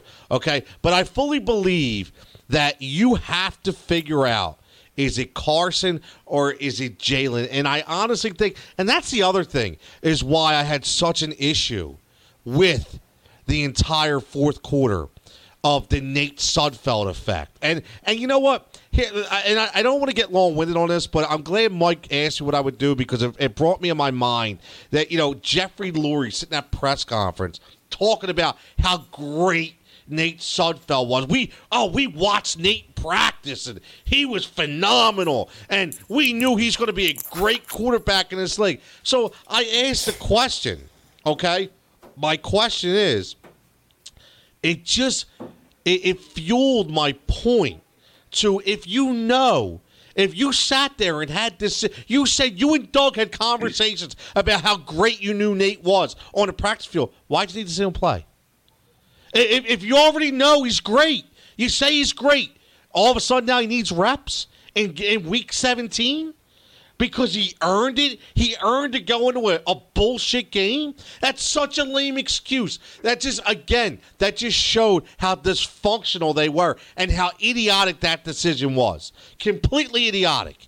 Okay, if you want to give him a bone, you let him start that game. You say we're rolling with Nate. Okay, we're going to let him go out in a blaze of glory. But you sat there and spent 10 minutes talking about how great of a quarterback he is. So, again, all bullshit. Again, that entire press conference was bullshit. But, Mike, to get back to your point, you pick the quarterback first, then you pick the coach, and you got to do it quick. We can't wait. You got to do it quick. This We can't be waiting on April. We can't be waiting to March. This has to happen now. You have to assemble your squad because And we're still in COVID. We're still in pandemic world. So we don't know what this draft is going to look like. We don't know what this offseason is going to look like. So you need to get your plan in place right now, which is why I agree with whoever it was up top who said, uh, I think it was Al, who mentioned about Joe Banner saying they already have a plan in place. They know who the coach is going to be. They know who they want it to be, I should say. Not necessarily that that means that person's going to want the job, but they know who it, they already have an option A and an option B. And they're going full in. So that's what, Mike, me, it's quarterback. So I'll, I'll go to you, John. I'll kick and punt to you. You're the, you know, what's the first move that this team has to do right now going forward for 2021? I think you go hard for Bieniemy. I really do. Wow. Either that, I think Lincoln Riley's another experiment that it's gonna it'll be short lived. It's not going to be effective, and three years later, we're still talking. Uh, should we get rid of Howie? Should we get rid of the, the, the coach? What's the problem? You know what I mean? So I think you go look. You get Bieniemy. He's Mahomes is an is a pure athlete. Okay, but just the the schemes that they run and just how they keep every they keep every defense on their toes like just with what they do and how many different plays they could run out of the different f- formations and then you have Mahomes you know who's a special athlete and passer not just runner but with Hurts's mobility Bieniemy could run a very similar offense in Philadelphia and you got to look at it, it's still a promotion and it's a big market team. All right, the, there's something to be said for that. You know, it, it's stepping stones like anyone through their career. You start at the bottom. You know I mean? You work your way up from you know line coach to the coordinator, and oftentimes the ultimate goal is head coach. You don't, you know what I mean? You don't get to walk into the ultimate situation like you're going to walk into a vacant uh, uh, Sean Payton role or, or, or, up in Green Bay where you have all these studs, you know what I mean, and just a vacancy. So, I mean, I I think Bieniemy would be a good fit. I don't know if they go after him that hard, but that's what I would do. That's a good point. I, I, I you know, I didn't think of the Bieniemy factor with looking at, you know, the offense that they run with Patrick Mahomes. They have the big tight end in Kelce, which is, you know, again, I'm not saying Dallas Goedert is Travis Kelce, but same kind of mold. Okay, Tyreek Hill, it's Sammy Watkins. Obviously, you got to get that speedster. They think it's Jalen Reagor. I don't think it's Jalen Reagor, but at the end of the day, they are built like that, Johnson. That's a good point. And and one thing I will say to that perspective is maybe they do know. Maybe it is Bieniemy. Maybe that's the guy they already know in their head. I, you know, I wouldn't hate it. I, I, I just, I just don't want to. I, I just hope that if it is Eric Bieniemy, that we don't go through the same kind of culture. I want a different kind of coach. Uh, and, and, I honestly think that you know seeing Bieniemy on that team and he, has got a voice, and I think he is going to be the hard nosed guy to get up there in front of people and you know and, and, call them out and tell them when you know the things need to change and not sugarcoat everything and everybody gets you know not ask a question. You want sprinkles on your ice cream cone like Doug Pederson right? So I, I don't think he's that kind of guy. So I, I think that's a good point, Dave. What are you fixing first? Uh, definitely has to be the coach. I think you, you allow the coach to pick who your quarterback's going to be. And to uh, John, to your point, thanks to Gina Marie, I have some uh, statistics on Eric Bieniemy and the Chiefs' offense. If you so want to hear them, yeah. Did she, ju- did she just telegraph them over? Did Maybe. she send you a fax with the stats? She did her homework last night for me, just to let you guys know. I love it. So, so this is from uh, Gigi right Thanks, here. She's got she's got Eric Bieniemy, current offensive coordinator for the Kansas City Chiefs, has one of the greatest offenses in NFL history. Chiefs offense was first in total yards per game with 415.8 this season under EB, sixth in 2019 and first in 2018, and has led the NFL with 406.9 yards per game over the past three seasons. If if if we get EB, he could work with Wentz or even develop Hurts. He also played running back for the Eagles in 1999 under Andy Reid. So, so let me so let me ask you though, Dave. Yeah. uh, great stats. Uh, you know, uh, so as you continue to uh, pontificate on your point here, uh, I'll use a Mikey Miss word. Uh, but Nice, nice. right? Yeah, you know, he got you know he likes that word. He likes pontificate, and he likes uh, what's the other word that Mikey Miss always uses? Uh, acumen. A-hole. Acumen. Oh, he loves acumen. Must be a lawyer term. Loves acumen. Uh, but I, I have to ask you this. So, what would you say is the reason why, if those stats are that ridiculously good, why is he not be considered as a head coach? What, Because everybody knows right. that everybody knows that Andy Reid calls the plays. exactly. that's that's why. my point. So, but here's the thing: You- you're you're the pupil. You're the pupil to the teacher, and that that doesn't mean like I, I would be okay with with Eric Bieniemy because I don't believe he would be a puppet. I believe he would come in and demand because he already knows how to be successful. He's watched Andy Reid build a program from drafting offensive linemen to, to picking the right defensive coordinator to developing the quarter the young quarterback. So to, to John's point, out of all the candidates that have, um, you know, a, a pedigree, if you will, or a background, he's played in the league. So that gets respect, number one, right up front from the men, right? He's been around a coach that has won a Super Bowl and has been successful. And he's been the second guy for the last several years upon this successful offense.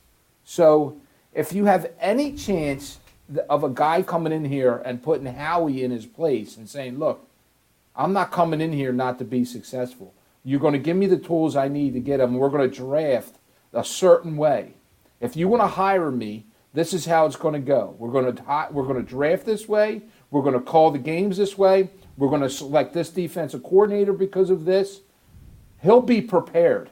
Andy Reid got the job here from Jeffrey Lurie because he was the most prepared candidate. Eric Bieniemy will be exactly that. So It's a good point. If you if you want me to tell you what we do first, you pick a coach, and I'm perfectly okay with Eric Bieniemy, and and that's how that's how things get done. So, l- l- before I ask Googs here, I, I will ask you this because Andy Reid's not getting any younger. So, my point is one or two guys is going to be the heir apparent in Kansas City. And, you know, one of those guys is going to be the Josh McDaniels of Kansas City, right? It's going to be Kafka or it's going to be Bieniemy. Uh, so the, the only reason why I would think maybe Bieniemy doesn't go anywhere is maybe, yo, listen, I'll tell you what. If Kansas City wins this year, I think Andy Reid retires. I think he I think he hangs it up. Uh, it's been a rough year for him. Uh, you know, with all these protocols, he's not getting any younger. Dude gets two rings. Uh, listen, I, I'm just saying. I think that you know we we better not count our chickens before they're hatched, so to speak, with the Eric Eric Bieniemy factor because I think Bieniemy is probably the better play uh, for Kansas City to take over for Andy Reid. So uh, that's why I just don't think he's going anywhere. What do I you don't think, think Mike? Andy Reid's going anywhere. I don't know, man. I don't know. I mean, Andy Reid's had a rough life. You know what happened to his son. Uh, you know, and, and and and Andy Reid's an old school style of coach, in the sense that we, you know, no matter how much we killed Andy Reid for some of his decisions, that dude slept on an air mattress in a NovaCare center uh, and barely had any sleep, which is probably why his health declined to the fact that he blew up like a balloon. Okay, because I I, I I know he was eating a lot, but he wasn't getting a proper rest. He was an animal, and that works. And then his son, you know, we, we know what happened, well documented, sucks. You know, whenever you lose a family member like that, you know he was challenging himself, saying, I wasn't around enough, I wasn't involved. So I just think that eventually, as much, nobody can coach forever. And I just think this kind of brings it all in perspective that if they do win a ring, even though I don't think they will this year, but if they do, I think he could step away, and I think I could take Eric Bieniemy off the table. Just my thoughts. Uh, what do you think, Mike? What are you fixing first? It sounds like, I mean, if I had to guess, it's pro. I think it's going to be Lincoln Riley. I just think they're going to go in a different direction. Um, they already poached a coach from Kansas City before uh, with Pederson, And I know you sort of flipped it around when you had said that, you know, maybe Andy Reid kind of cuts him off and uh, says, look, you know, you kind of did Doug dirty. But the flip side of that is maybe Jeffrey Lurie is like, you gave me this stiff? Howie won me my Super Bowl. This guy didn't do anything. Uh, it was Nick Foles that suggested the Philly spe- Who knows what goes on? We're all speculating and throwing these crazy theories out. So might as well just throw this one out. I don't think they're going to go in the same direction. I think they're going to go back, and I think they're going to grab somebody that built something that has a lot of success in the in, in the college ranks. This is the new sexy pick. Remember when we got Chip Kelly? Remember everybody wanted to freak out. Whoa, we got Chip Kelly. It was such a big deal, and you know uh, everybody was talking about the Eagles again. And I really think that image and how Jeffrey Lurie is perceived is really big for him. You know when he when he signed Michael Vick when Vick was going through all that trouble Jeffrey Lurie was the guy that had the press conference with Vick, and everybody deserves a second chance. And you know, Lurie likes to be that guy that's perceived as um, you know generous, caring, very empathetic. Remember when uh, Chip Kelly was you know when he was released and he had that big conference saying you got to you know you got to open your hearts and emotional intelligence. He's always like that fixer, that guy that with all of the fluff. And I'm not saying that's not needed, but I just think I just think that he wants to be the center of attention. They don't like when other sports teams get the Eagles' attention because this is an Eagle city. Remember when the Phillies were just crushing it in the middle of that Phillies, like, you know, our little mini dynasty that we had from, you know, 2006 all the way to 2011, right? Every Nobody talked about the Eagles. It was all Phillies. It was Phillies, Phillies, Phillies, Phillies, Phillies, Phillies, right? And the diehards that really love baseball, uh, you know, and then really love football – there's a little bit of that internal struggle or that tension. Uh, and, and, and I think that they, you know, I think looking at the overall big picture, I think they want to, I think they want to make a splash. I think they want to make a splash. And I think Lincoln Riley's the splash. That's my guess. I think you're right. I do. I, Rich Rich Texan says the Lord wants to make a splash. It's Hollywood. It's Hollywood, baby. It's uh, I, exactly Rich. Now again, if they if they hire if I you know like I said, we wake up tomorrow and we see that Deuce Staley was hired, I would not be one bit surprised or shocked okay? Because it just feels like every time they need to make a big decision, they just screw it up. So, uh, oh yeah, you're right. You're right. it, it is true. So I, I'm going to say two things. One thing, and then I want to give you guys throw a little curveball here and see what you guys think. So one thing I will say is I think that entire press conference alluded to Lincoln Riley. Uh, you know, and, and, again, just just the way that Jeff was talking, you you know, Jeff is looking at guys like Cliff Kingsbury, Sean McVay. He's looking around the league. He's looking at those quarterbacks, and he's saying, "Wow, if I get one of these innovative thinkers again." But yeah, he's dreaming, I, right? Right, but but but he's not going to go to Chip Kelly route. He's saying to himself, "I'm not giving him the power this time. I'm not putting baby in the corner." okay, like he did with Howie, like Chip did. Uh, I, I, learned from that. But I still think that I could get an innovative thinker in here, bring him onto this culture, and have him succeed. I just don't know if Lincoln Riley, you know, gives up that Nick Saban kind of role he has. We talked about this with the Sixers. Why would Jay Wright want to leave Villanova? He's a god. Do whatever he wants. Why would you like unless it's a challenge? And maybe Lincoln Riley wants to be challenged, and he has this guy in Jalen Hurts here. I don't know. Let me ask you guys this. Um, Kevin checking in.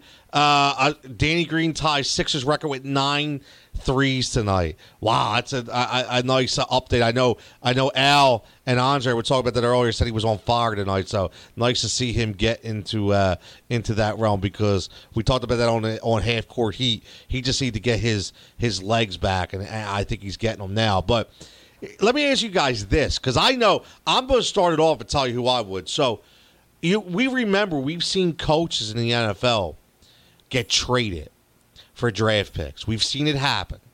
So hypothetically, and I and I know that we we we absolutely need all our draft picks. I know they're not going this route because you heard Jeffrey say we have to compile draft picks, which again is what exactly what we talked about last week. Mike, you weren't here, but I alluded to the fact, and these guys agreed that you know with all these restructurings uh, for especially a guy like Malik Jackson, I think symbols that Fletcher Cox is gone. Uh, you know, because I think these are the compiling of draft picks that Jeffrey Lurie is talking about. What can I get for Zach Ertz? What can I get, you know, for for uh, you know Fletcher Cox? What can I get? What can I get for Carson Wentz? If if that if that gives me six picks, seven picks, I don't know, a combination, that's how we start to rebuild. If there was one coach in the NFL, say, you know, let, let's just for the sake about it, say you had an extra first round pick this year. Okay, you had the number six pick and you had the number 25 pick. And obviously, you're going to keep the six pick and you're going to take, hopefully, a, a stud at any position. You could trade that number 25 pick for any coach presently in the NFL right now. Who are you bringing to the Philadelphia Eagles? Who is the guy that you want to be your coach for the next? And here's the catch Jeffrey Lurie said two to three to five years. So let's do a five year period. You're going to pick a guy who's going to be here for the next five years and rebuild this franchise.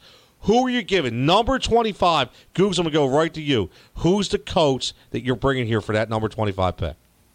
I can pick anybody I want. Anybody, any present coach right now? I take any, Sean Payton.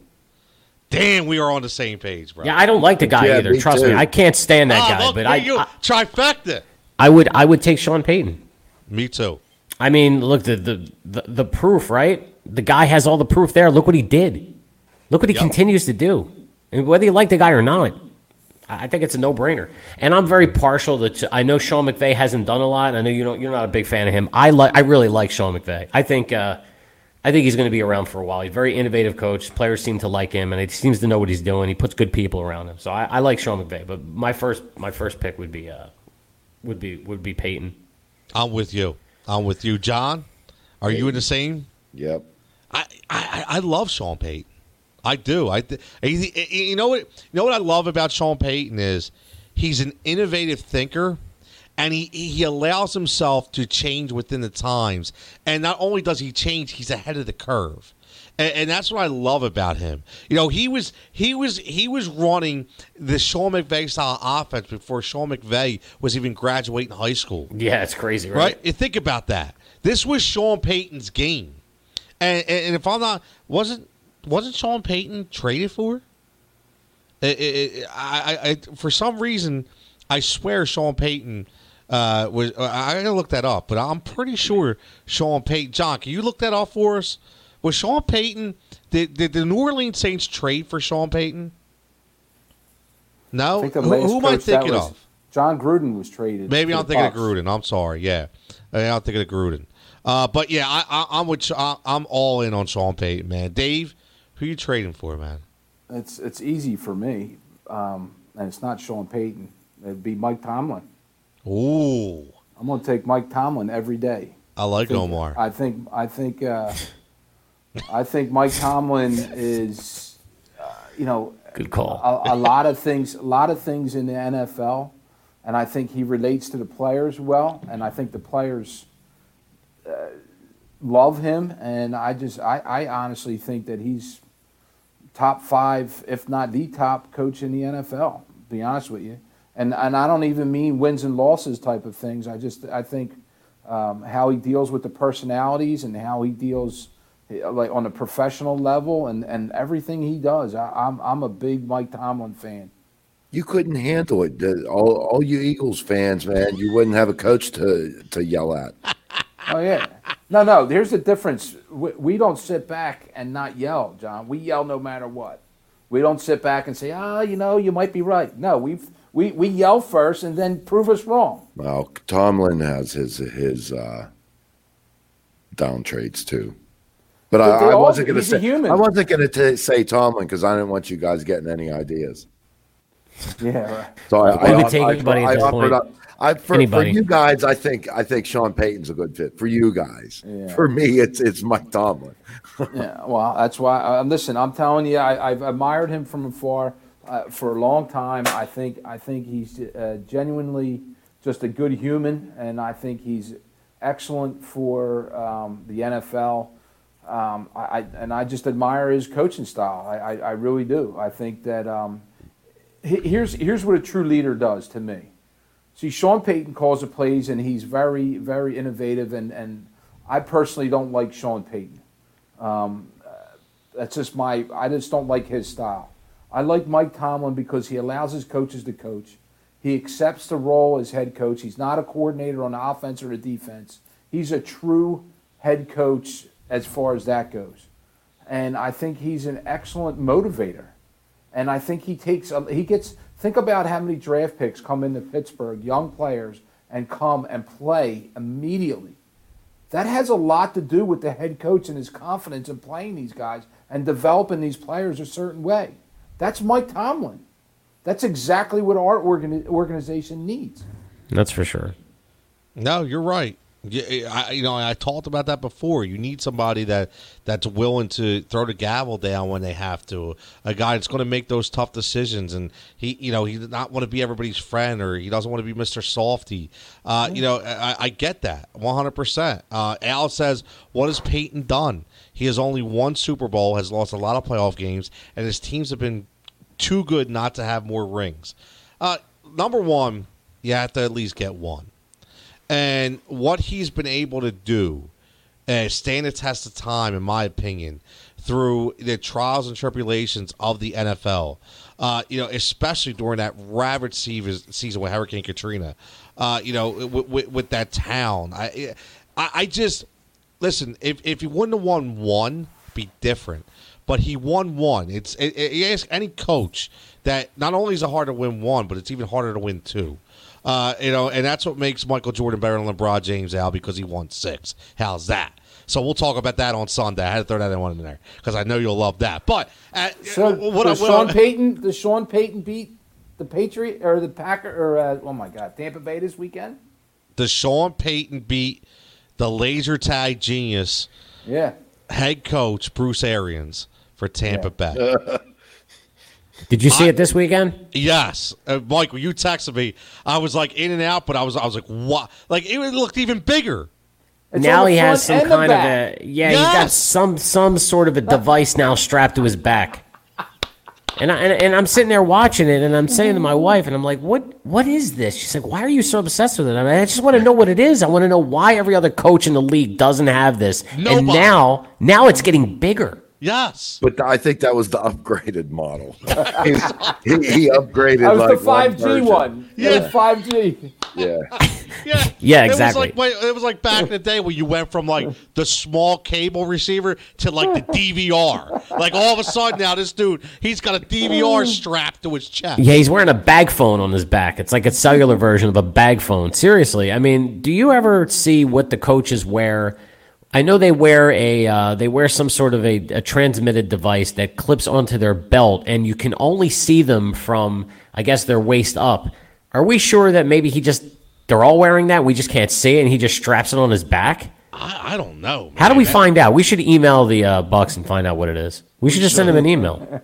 we should. Man. We're very we concerned about Coach Arians. We want to know if he's uh, is that a uh, incendiary device or an explosive device on his back. I'll re- yeah, I'll reach out to the PR department and say we, we, we have a problem here. Yeah, we want to know. Yeah, we we we, we, we, just, we want to set the record straight. That's all. set the record straight.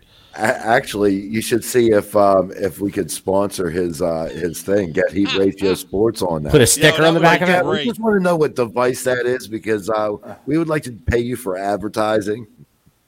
That's not a uh, bad idea. We should put heat ratio sticker on the back of that processor that he's wearing. Oh, that would be wonderful.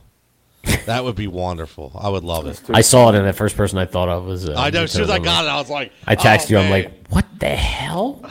I, I, Al, Al wants this Rams offense, man. He's Wentz would run that offense way better than Goff. Uh, you know, listen. The one thing I could say is, remember when we had all these disagreements of back and forth about who was better, Wentz or Goff, Wentz or Goff, who got the better guy?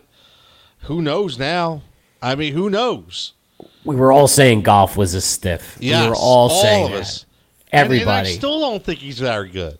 I don't. Uh, I, th- I, think I think Goff has had uh, year after year better weapons around him than than uh, Carson has. I mean, we can we can argue that point all you want, you know, tit for tat, but I, that's just my opinion. In the, in the years that they've been in the league together, um, you look at Rams' offensive play uh, players, and you look at Carson's players. I believe that the Rams have had better playmakers than Carson. They have, one hundred percent. I mean, but I will go back to the draft picks. you know, I, you know, the more I sit here and think about it, uh, I, again, I'm not changing Sean Payton, but because just just for the sake of argument, or we, we, we got some time left here, uh, you know, I'll throw a sleeper out there to you know a guy who I gave no credit to whatsoever, uh, and, and he's completely proved me wrong, 100 percent. Is Sean McDermott, and I I, yeah, I have to say it because, and it's more than what I see on the field, and. and and I, will tell you what, if, if you guys, anybody out there listening, if, if you haven't had a chance, uh, you know, I've been trying to reach out to certain reporters, and, and, and I do one-on-one spotlight interviews with them from time to time. And uh, you know, Alexa Ross is a Philly girl; she's a Philly native, Temple owned, uh, covers the Buffalo Bills. Uh, I sat and had a, a 30 minute conversation with her of all the 20 minutes Bills, 10 minutes Eagles, and she took me inside of that Buffalo roster. Uh, you know, from GM to head coach to offensive coordinator to offensive line, and the culture. And I say that word very strongly that Sean McDermott has built on that team they are, you know, we see what's going on in the NBA right now with COVID regulations. We see what happened to guys like Dwayne Haskins.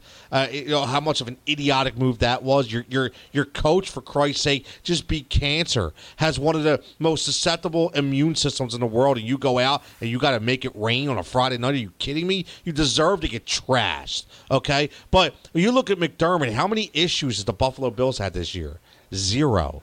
They have been all good, and, and he has brought you know, she made a good point, and if you give her a follow uh, at Alexa Ross TV on Twitter, uh, she made a good point about Stefon Diggs, who Stefon Diggs was not talked about as a really good teammate, was not talked about in a good spotlight, and like she said, he's been a soldier. Uh, for for um, for McDermott out there in Buffalo. He's been a good soldier for Josh Allen, and he's probably the one that's been fueling this entire success they've had in 2020. So, you know, my, my point is, guys like that, I always thought McDermott was better suited to be a defensive coordinator. He was never going to be able to control an entire team. And, you know, I, you know, Stefan Diggs, Stefan Diggs, whatever you want to call him, I, I mean, he has just showed to me that he commands that presence. So uh, I would definitely trade my 25th pick uh, for Sean McDermott if I had to. Uh, but let's talk about. We got about 15 minutes. Remember he was here? We used to wreck him. When he was in the Oh. Eagles, we used to destroy him. Look oh, at his I- I- dope. We used to call him Ron Howard. Right. Now he's like now he's like the he's like one of the greatest coaches in the league. We used to call him Ron. Look at his little Ron Howard look lookalike. he he actually has a side profile of Richie Cunningham, if you look at it. But um, from Happy Days, but uh, but yeah, if you look, dude, the next time you see a side profile, think of Richie Cunningham. I will. Uh, Yeah, and, uh, and uh, Doug looks like the Fonz. From, Yes, uh, Henry Winkler. In the water boy with the tattoo on his ass. I played against I played against Sean McDermott, Tony, in high school. Sean McDermott is a LaSalle kid. No kidding. Get Played outta here. sa- he played safety. He played safety for LaSalle, and he also was Mike Tomlin's roommate at William and Mary. Wow, I Mm-hmm. did not know that. How's that for trivia? Yep, they both played defensive back. I love But I played I played against him at uh, he was at LaSalle, and he was an excellent wrestler, and um, he played safety. He played defensive back at LaSalle, and and I played for Cardinal Dougherty. Yeah, we uh, we played against each other. Pretty awesome. Yeah.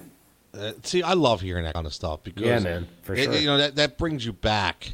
It brings you back to you know just where these guys' roots are are, are, are grown, and there is a ton of Philly roots out there, man. Ton. Yeah, yeah.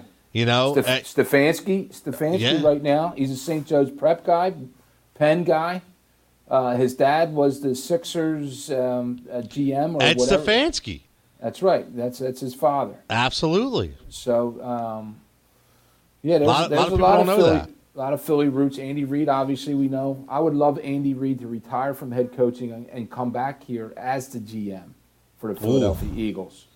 Uh, we, uh, be- if he it, well, if he did, we still wouldn't get any linebackers. He did draft Jeremiah. Yeah, he did, but he also drafted Andy Studebaker too. Studebaker. Yeah, Who the hell? go back, Andy Studebaker. He was He a stud. him. Yeah, Quinton Caver. There's Quinton, another Ca- that's I it. That's what I was gonna say. Quinton Caver. That was like that was he was a second rounder, wasn't he? Yeah, man. He was a Barry second Another rounder. Gardner. stiff. Barry At least- Gardner. listen to me. At least he drafted him. This guy doesn't even draft him. Yeah, at, at least he. You know, that's a good point, dude. At least he tried. We're gonna try to get a linebacker. Yeah, just like Jeffrey tried to pay the right guys. Stop it. Ah, they they would Did like Jeffrey that one. try it or did Howie try it? Who, who we giving credit to? All right, let yo, let's let's swing real fast. We we, we, we listen. We're gonna end because we're gonna get to the music in about five minutes. Let's just talk real fast. Let's touch on you know what's left. I you know again, Dave, I gotta call you out, man. I gotta call you out because you were talking about you know you threw the group text about Cleveland, and I say my boy Baker. The first you said has nothing to do with Baker. Three turnovers. Well, last time I checked. That game in the second half had everything to do about Baker Mayfield being a disciplined quarterback and making plays and throws that he needed to make. So I think you need to give me a little love for my boy Baker. And Al, that's right. You know Baker's my boy. John, shake your head. Come on, man. You got to give Baker some love so, here. so this is I will, I will. But at the point I told, it was twenty-eight nothing, and Baker Mayfield didn't. He was five for six for sixty yards, yes. uh, and it was twenty-eight nothing in the first quarter with three minutes left. That's why I said Baker had nothing to do with it. I know, but you, you didn't come back and give him any love afterwards either. So this is I will give Baker love right now. And and listen, I will go on the record when I, I say that and, and you guys know this. I was on the board saying that they should have drafted Saquon. uh, Saquon and then came back with the fourth pick and got Josh Allen, right? So but here's Baker Mayfield. The the, the maturation process of Baker has been phenomenal this year. Um, but let's let's understand too, Baker Mayfield, and I'm not comparing this to Carson, but he's got an excellent offensive line and he's got two stud running backs, two of them, and he's got an excellent tight end and an excellent wideout. So, but here's the deal: Baker has made plays with his legs and his arm. I don't think people realize how strong that little kid's arm is. He's not a. He is Drew Brees with a stronger arm. That's that's what he proved to me in that game. And and down the stretch when he had to beat Baltimore, he beat Baltimore, right? So yes. I'm anxious to see this game because I think if any team can knock off KC, which I think obviously it's it's it's an unbelievable task. The running game of, of Cleveland and Baker try making throws when he needs to could possibly be the, just a formula to take over KC. So um, Baker did it. Baker has matured tremendously. So that's what I'll say about Baker. He has. You're right. You're right. John, you're What doesn't he have though? What? What, What do doesn't Baker Mayfield have this year that he had last year? Apparently, a home with all those Geico commercials, he lives in Cleveland Stadium. Yeah, I, don't, I still think he may live there. He doesn't have Odell Beckham. He- right? Yeah, he doesn't have Odell. Imagine if they did have Odell Beckham because you saw what they looked like at the beginning of the year. But you know what? You know he doesn't have the stiff of all stiffs. My one of my favorite stiffs, Freddie Kitchens calling the shots. Dude, I think we That need guy's a mess. a celebrity death match between Marty Mornhinweg and Freddie Kitchens. They might be the same people. I'm telling you, was that the was that the all time worst hire ever?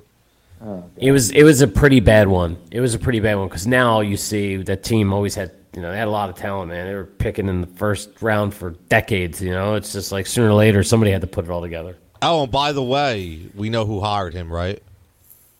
Who? John Freddie Duck. Dorsey, who is here right now, consulting Howie Roseman and the Philadelphia Eagles. Oh yeah, you know what? That's search. that's something we didn't even talk about. That guy's been a colossal failure. Look what he did to the Browns, and we brought him in, and he just came in quietly, and nobody said anything about this dude. Yep, but he he's our consultant.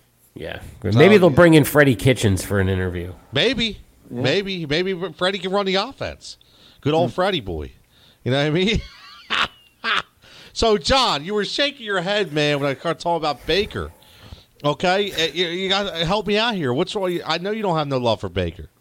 He beat your boys. What are you gonna do? I haven't had love for Baker before. I didn't. I didn't have love. uh, he he can he can play well. He does not show up for 16 games. If he has to make a clutch throw, I don't feel that he could do it. If he's under pressure, I don't feel that he can make the throws. If he has to come back in a game, I don't feel that he's a quarterback that can do it. That's my point. You put a quarterback up by 28 points, and you see how wide open the guys were? The Steelers were without Joe Haden. No, I'm not not making excuses. Right. All right, and they ended up losing Highsmith. Uh, that wasn't that was after the 28 point um, you know lead, but they ended up losing Bud Dupree's replacement to an injury. I'm saying they first game they haven't had a sack, and I can't remember how long they're without their.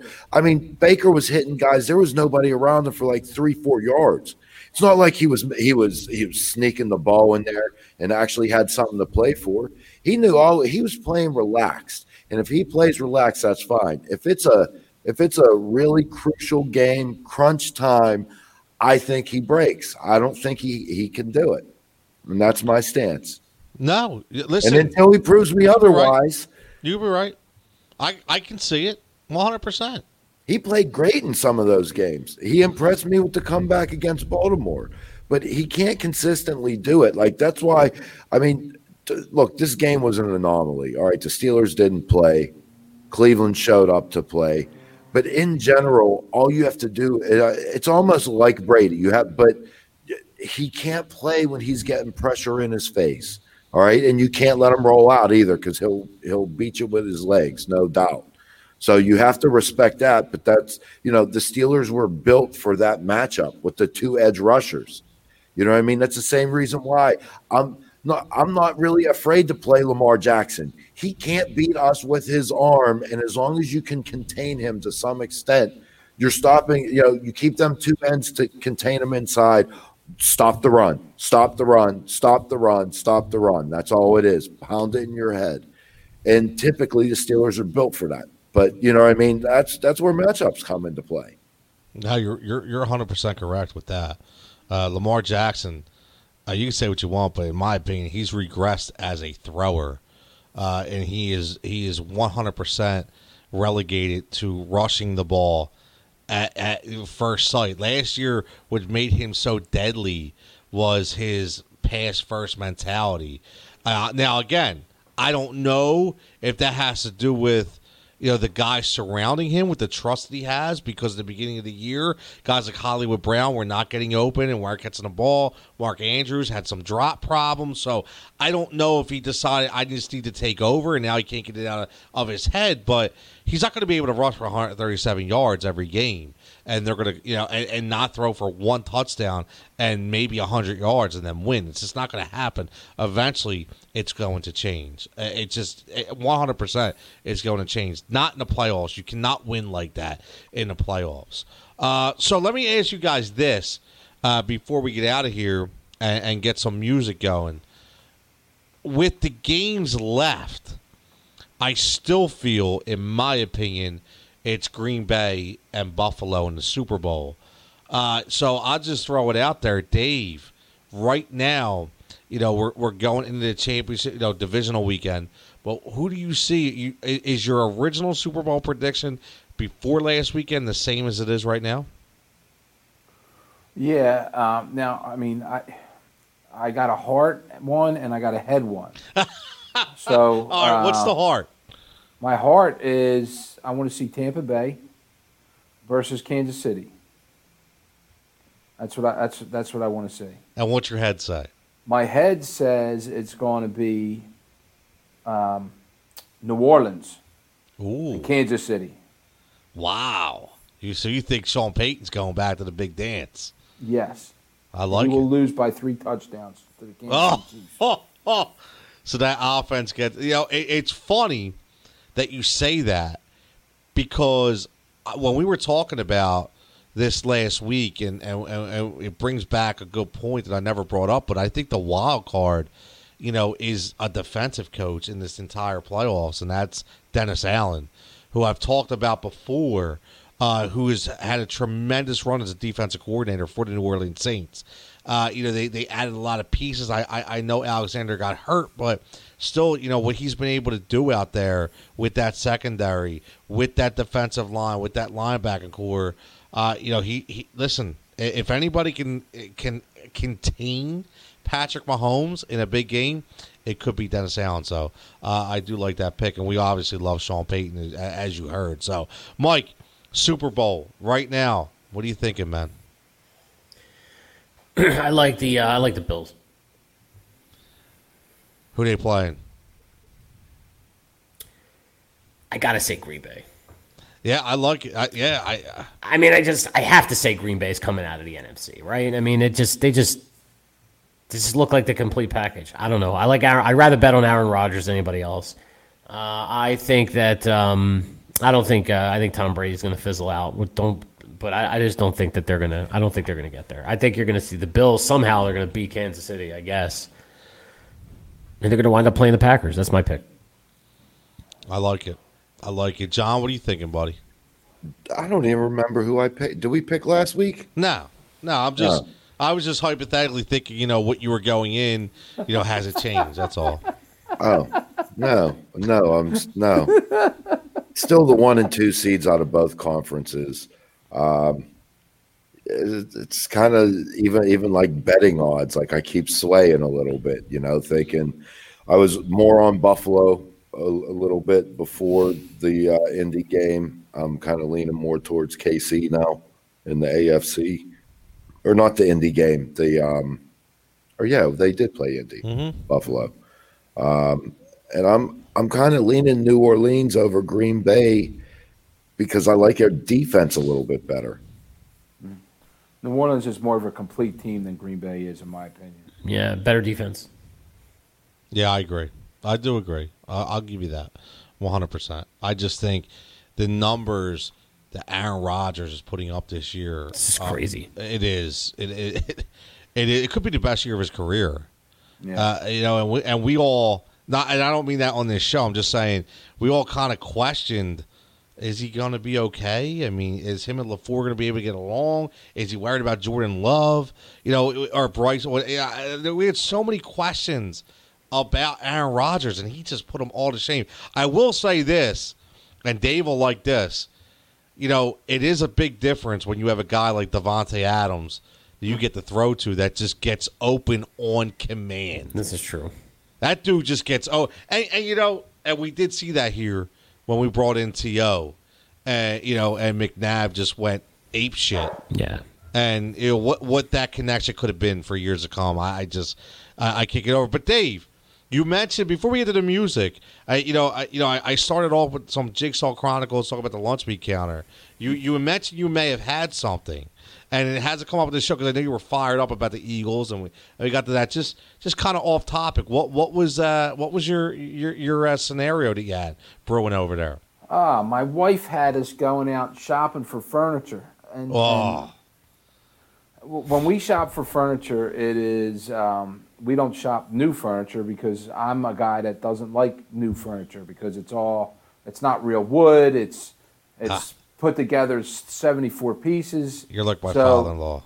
So I I'm a guy that likes old furniture, and she's okay with painting, and and we okay. re, we, refinish. The, so the boys needed new furniture. Well, that turned into like the a, a giant fight and we bought we bought furniture and then and then it was six pieces of furniture and then we painted it over the weekend and then it was she bought the wrong paint and there was a I didn't know Sean wanted blue on his it's not supposed to be blue and it was uh, it was a huge uh, battle between her and I and it was all over furniture and redoing furniture and and it was it was unbelievable at the end of the day it, it it was great for the kids and it worked out and it, it was done well. So, but it was such a, it was like a wrestling match. It was unbelievable.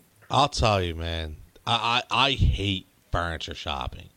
I, there, there's, I don't think there's anything I hate. And you know what I hate? I'm that guy. Listen, I, for anybody listening, if you are a furniture salesman, if I walk in the door and you're up my ass, bro, forget it. I'm out.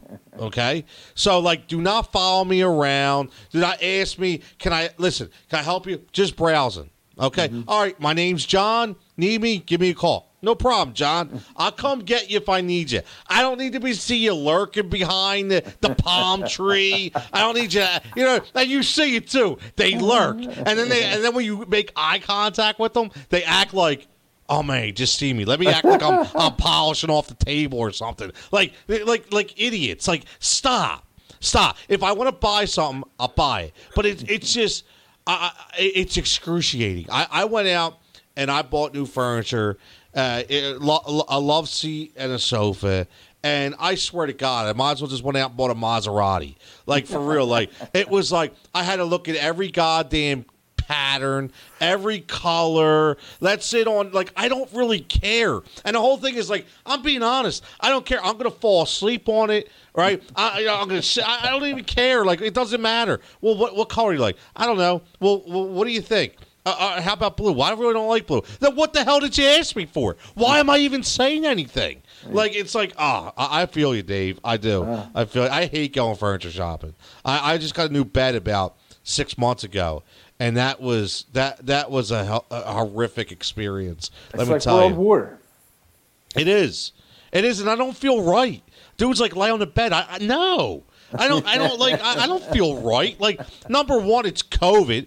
Uh, you- you just wrap me up in a big Trojan then and throw me on a bed because I don't want no, no kind of germs on me whatsoever. You know what I mean? But you want me to feel the bed. I don't want to feel the bed. I don't really. And they're like, well, what do you think? I'm like, let her lay on it. She's the one with the bad back, not me. I could fall asleep like like in National Lampoon's Christmas Vacation. You know, like a dump truck going through a nice uh, uh, a nice crystal implant. I could fall asleep through anything. It could be freaking Iraq outside. I'm falling asleep. Doesn't matter. So yeah, I, I listen. The whole experience. I wish I could sit in my house. Order everything on a computer, have it delivered, and be done. I don't want to go anywhere for that kind of stuff. Zero. but Well said. well, yeah, I, I, we'll just end it at that. Uh, as you can see, the littlest topics turn into, as I call them, Jigsaw Chronicles. I just can't, I can't help myself. I, I, I can't, I can't wait. I already, I already have the next four shows of the things I want to start off and talk about because there's something that's been brewing in my mind for months. I can't wait to bring it up on this show. But let's let, let let's get into music. Okay, we end this show. We're at the two hour limit. We said this was going to be a two hour show, and I think actually this was a very calm two hours, uh, which I enjoyed. I think we got a lot of great points, a lot of great interaction. Uh, you know, it was great. Listen, this is going to we're going to be going through this for the next four to five months. Uh, so get used to it, everybody. This is what we're going to be talking about. Uh, luckily, we have the Sixers playing well, uh, even though they're not winning. Uh, They beat the Heat tonight. yeah, yeah. I, listen, yeah, they beat the Heat. The last two games are were a joke, uh, but we were able to see the young kids play, which is good. Uh, that's what it's all about right now. But John, did you move the CD rack closer to you? Boom. Right. You there. have it close again. Yeah, I didn't see it back there. I was curious. Uh, uh, yeah, last week, Mike, you moved it closer to him. So uh, we had some interesting picks last week, Mike. So uh, Al's already in there. He's got three fifteen. Uh, I, I I am I'm going to go with I like to say days where rack. I'm going to go with the rack. I'm going to go. I want to go big today. I want to go. It's going big. Uh, let, let let's go two thirty. Two thirty. I'm going. The big, All right. So the who big was the first one? Al had three fifteen. All right. We got some naughty by nature. Yo, that is that Pro- Poverty's Paradise? What one is that? That's not 1993. I don't. I don't recognize that one. Hol- holiday. Holiday. Mm-hmm. Naughty by Nature, one of the most underrated rappers of all time. No, I, I, Oh yeah, this is 1999. No, Ooh, Mike? really, really. Yes, yes, huge hits, bro. Huge hits. Nothing was bigger than OPP. That was that was the biggest. I don't know, man. I don't know. Uptown Anthem. Uptown on the Anthem was Juice good. Uptown Anthem was my favorite from the Juice soundtrack. Yeah, for sure, for sure. For the hardcore guys, I mean, I, I but at the commercial, the OPP went crazy. Feel my flow went, went was pretty big. Feel pretty my big. flow. That that beat. That was a sick beat. But that. But my favorite was everything's gonna be all right. Another one that was huge. Remember the beginning of that? Remember Doctor. Doctor, another Oh, yeah. ghetto bastard. That's right, Another, that's remember? right. Oh, it was a great, a great song, man. Great song, man. Great. Uptown, Yeah. Anthem was was fantastic. Still listen to that. Yes, Naughty, Naughty's, uh, Naughty's on the uh, o- o- on on the repeat on plenty of my Spotify playlists. I can tell you That that. the soundtrack for Juice was Oof. was up there with the soundtrack from New Jack City. Yes, yeah, that Yes. was when you know soundtracks were huge. Remember, Dead Presidents? That soundtrack Mm-hmm. was tremendous, right? Uh, you know, you had a lot of t- uh, great soundtracks back in the day. Dead Presidents, Uh, yeah. Dead Presidents. Uh, by the way, just got my media passes for the. Um, uh, I'm getting to interview uh, Wendy Williams and Salt-N-Pepa this week. So No kidding. be- yeah, on Thursday, so vir- virtual, obviously. Uh, should be interesting. They're coming. I'll tell you what, Wendy Williams documentary coming out. Check it out. Um, it's good, uh, which is great. Being on the press list now, I, I get everything before it comes out. So I literally watched them both already. Uh, they give you passwords. It's pretty neat, man. You go in there, they give you passwords, so only you're allowed to view it. Uh, but really, really good documentary coming up. That's pretty amazing. Congrats, man. That's yeah, great. thanks, man. Thank- That's fun. I, It's, I did fun. want to reach out and ask you something because, um, and I texted you this other day. I think I did. You may have missed it Yes, though. I, But I, I actually have connected with somebody. A friend of mine knows uh, Scott Storch pretty well. Oh, boom. yeah. So I'm going to float something out there that if he can get in touch with my publicist, Tony, and uh, see if you can um, see if you can have him, you know, kind of dial in or be a guest. Oh, dude, that would be fantastic. Yeah, he would be amazing. He's actually doing a comeback now. So he's getting back into producing. He's like really getting back there. So, you know, if he wants to get on with, you know, some really uh, big fans of his music and um, just, you know, ask him some questions and just kind of see what he's up to, man, it would be really cool. Yeah, that that, that would be tremendous. Uh, you know, I, 15, 20 minutes, whatever. I, I here's the thing: we would probably bring him on for fifteen minutes, but I think he would be impressed by all, our our music encyclopedia in our minds. Yeah. uh, that this would probably go on for hours. Right. oh yeah. w- Once when we first start with him, yeah, for Yes. sure. Because Yes. you know, I, again, I dug further into him. He's just he has so many. His work is is there's just so much of this stuff that you would hear and you would never have known it was him behind those beats. No, no, not at all. Al, Rich, thanks, man. Uh, you congrats. I appreciate it. Yeah, I bust my ass every day trying to get these opportunities. I'll tell you what, it ain't I easy, like but it's Wendy it's fun. Williams. It's fun, man. It's fun. What's that? Wendy name? Williams, she was on Power 99. She was great. Yeah, I like Wendy. That's how I remember Wendy Williams. Well, well, this is her her documentary. It's called "What a Mess." Like, uh, you know, she's she is a mess right now. yeah, right now she is. Yeah, Yeah. for her divorce. But she, was there anybody bigger than Wendy Williams? Not in Philadelphia. She was the biggest. Uh, Power 99, Wendy Williams, man. That that was it. It- you know, Wendy was she was a queen. Uh, she was a queen of radio. She was a queen of entertainment, especially in Philadelphia. So uh, it's amazing, man, amazing. John, what's my pick? What did I get for two thirty? Make me say, uh, Oh, Master P. Did wait? What am I thinking of? Hold on for a second. I heard. Ma- oh, Master P. Never got into Master P. I don't know I, why. yeah, he was interesting, right? Interesting individual. Hootie Hoo. I mean, he had like the you know the Master P, you know, the militia, but he wants to uh, something with Allen Iverson. There's a connection I read about Master P and Allen Iverson. Master P was buying. I I, I gotta figure it out. Uh, you know, as we do some of the next elections, but he's doing something with AI. Uh, you know, he wants to make AI like the, you know, his shoe, or I think he's buying Reebok.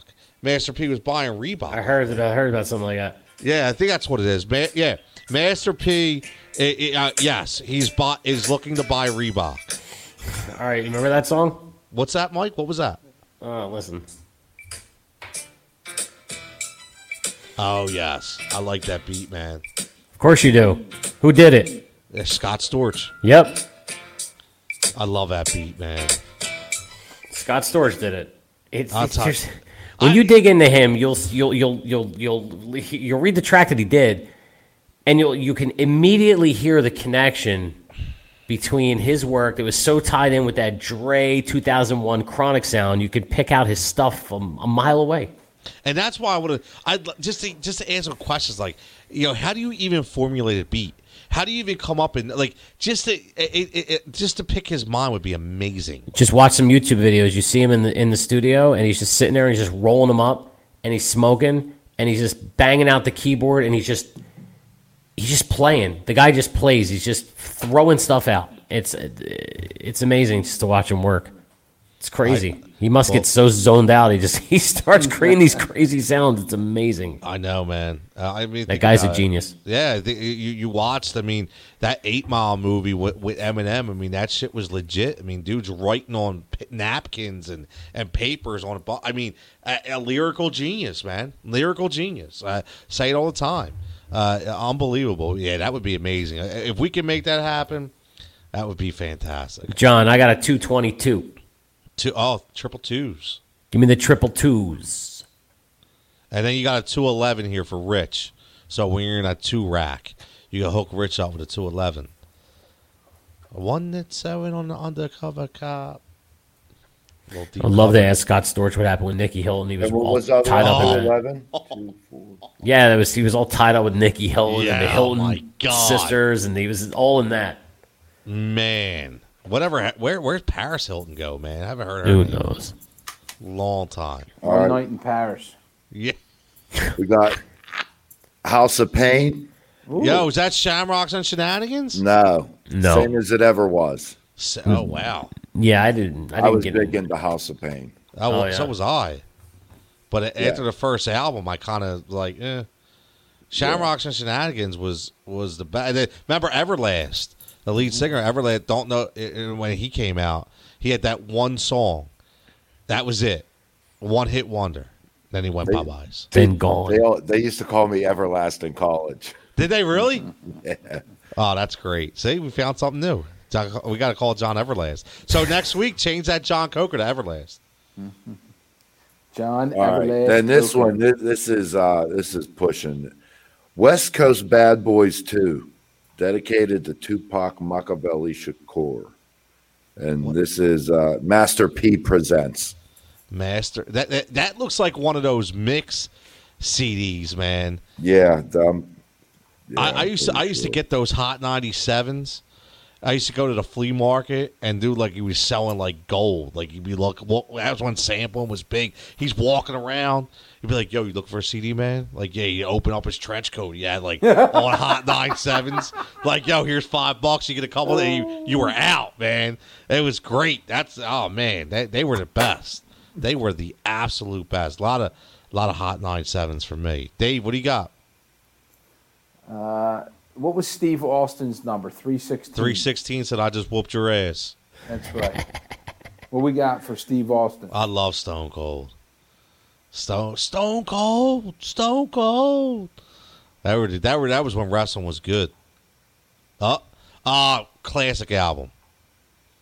What the hell is it? Tupac. Tupac, Ah, there you go. What's the name of that album, John? strictly for my. Yep.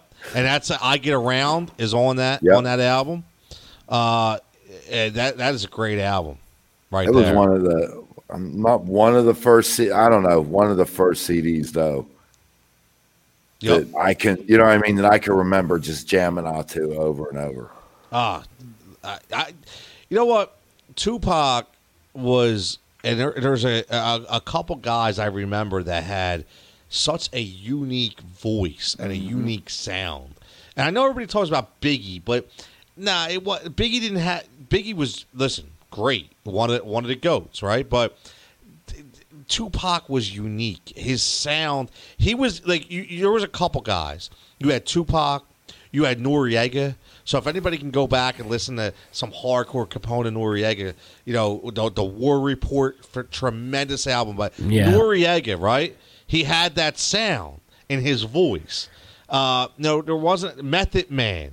We talked about Will on his show had that sound. So Tupac to me was the first guy who had that that unique sound in his voice, and, and he could bring it, man. That dude was, I, he he brought it. And one thing that people forget is Tupac was a storyteller. He wasn't just a rapper. There's a reason why he came out with that book. The, the, the poetry of Tupac, right? The the Psalms of Tupac. He had he had poetry written. This dude was a storyteller, man, and and a lot of people forget about that. Everybody Poetic talks about justice. right. Yes, poetic justice. Wow, great move, man. Now you brought up one of my all-time crushes, Janet Jackson. Woo, man. Jan- Don't get him started. don't get me started, man. I got to go to bed soon. But um, yeah, Janet, Janet was one of my faves, man. But that was a great movie, great movie. Uh, well, but but again, C- Capone-N-Noreaga, I, I don't think that, that's another group. That's why I cannot wait. We, we, Mike, me and you talked about it. You know, I'd love we, we, we a music show must happen, and I and we're all busy. And I'm not saying weekly, but even we do something monthly, uh, because I, I'll tell you. And, and again, this is all four of us that the music knowledge that we can drop, and I'd love to get everybody in, because there's so many albums that people forget about. You know, because I I was that kid who went to Tower Records every Friday night and went through every single single the Alkaholiks. Uh, artifacts, group home. I can OC. I, I mean, I can tell you people that people even forget about. Uh, be, because, and then when you hear it, you're like, oh my god, it's my world. I won't stop. I mean, think songs that people just forget about until they hear. So, I, I was a big Noreaga fan. Mike, were you a Nori guy? I was a huge Nori guy. Somewhat. Nore that, that album that came out, I really Oh. like that. I didn't I didn't get past that one, but that was really good. Did you did you listen to Capone-N-Noreaga though? A little bit, not as much as I should have. I think. Yeah, they they, they uh, and again, my, my, my buddy Jeff, who Jeff Iatarov, you, you you follow him at Audio Assassin. He does all his own beats. Actually, does a beat for this show. Uh, you know, we, we we do a beat, not the the cameo in the beginning, but when you listen back, the ending beat that is his beat. But he brought me him and my boy Eddie, man, uh, Blase Blase, uh, groups that people forget about. Group Home. Li- Living Proof, man. That song is still on my track on my playlist every single day. Uh, you remember that song? Nope. You don't remember? So, so when you get a chance, Group Home, Living Proof. Check that song out. And one of my all-time favorites was DWYCK. Uh, Oh, okay. That's a DWYCK's a classic. Man. Yes, you know, when you, when you listen, nice and smooth. Remember Greg Nice? There were some times around slow, some times around quick. I mean that again. the- These are the these are the things that we have to do, man, because we, we, we got to dedicate shows. And I'll tell you what, Mike. You, yeah, I won't get long with. We got to go, but I will say this: if if we can make something happen, uh, even if I can start bringing some independent artists on this show, uh, you know, from all genres of music, and and, and to pick their brains about you know what what their R and B tracks are, whether it be alternative rock, whether it be country. I don't care, whoever it is, just you know, drop some knowledge on us and, and bring us into the game. I I think it would be pretty cool. Definitely, definitely. And um, just a little fun fact before we go: the DWYCK video, believe it or not, it's on YouTube, was filmed on the Atlantic City Boardwalk. I you know what I was going to ask you that. I was pretty sure that happened. Yeah. Uh, I was pretty sure it happened. Yeah, it's man. it's actually just look at it on YouTube. It's so dated. It's from ni- what 92, 1992. Yeah, yeah, Uh, Al says what what that, that's on that Nori album. What what what? yeah. You- That you was the one. That was that was the album. Nori, Yeah, you hear right. the helicopter. the General background. Noriega, we've captured Nori. Yeah. Remember that little shit at the beginning of the song, and then that crazy beat that would come in. Yeah, exactly. Uh, Nori Nori was the cameo guy. Remember, like he did the. Everybody wanted Nori on their tracks, just like everybody wanted Ja Rule. Everybody wanted Ja Rule on their tracks, right? You know, uh, you know, when he came out with what was that album? Venni, Vetti, Vecci. Um, uh, with, with with Holla Holla on it, with Irv Gotti, Murder Inc. I mean, that was that was when Ja Rule came out, and everybody was all over Ja Rule, and then he just kind of went crazy. Uh, but, yeah, uh, he went he went crazy, and then he got caught up in that uh, Firefly thing with that concert where they all got sued. You know, he was, he was involved in that. Yeah. Yeah, well, well, wait. I'll tell you a really fun story. Remember MTV Cribs? All right. MTV Cribs, right?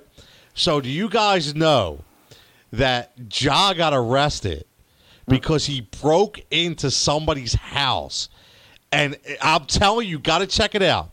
He broke into somebody's house and, and, and act like it was his crib on live TV. And if you go back and you watch it, he's like, you know how they would walk through the house? The cat, he's going, yeah, that's um, yeah, the bathroom's over. Like he didn't even know where shit was.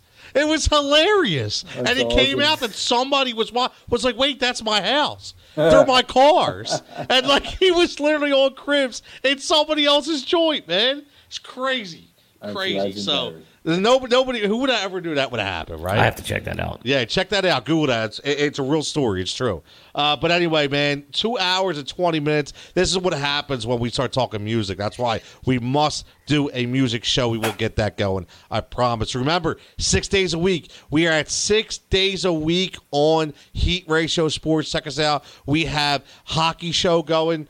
Uh, on Thursdays, Flyer and Ice, we got the debut of the College Flashpoint coming on Friday, where we talk all things college football, basketball, baseball, softball. That's our man Jamar. We'll be running that. It's Dan Green and Vance doing the Thursday Flyer and Ice show. Wednesday, the Fancy Firebox. Tuesday, Heat Ratio Live. Monday, next week, the debut of a golf show. Fairway to Heaven will be hosted by our boy Jason Sullivan and Phil Stifle. And all we need uh, to go with our Sunday half court heat with me, Andre, and Al is a Saturday show, and we are complete. We are looking for a baseball guy. If anybody would like to do a baseball show, we will give you the platform, give you the tools, and we are going to be with you seven days a week. So, as always, Pittsburgh John Coacher, Co- uh, Pittsburgh John Coker, Coach Dave Dixon, Mikey Goose, Tony Jigsaw Cancelo at Heat Ratio Sports. As always, stay safe, stay healthy. Catch you next week. Peace.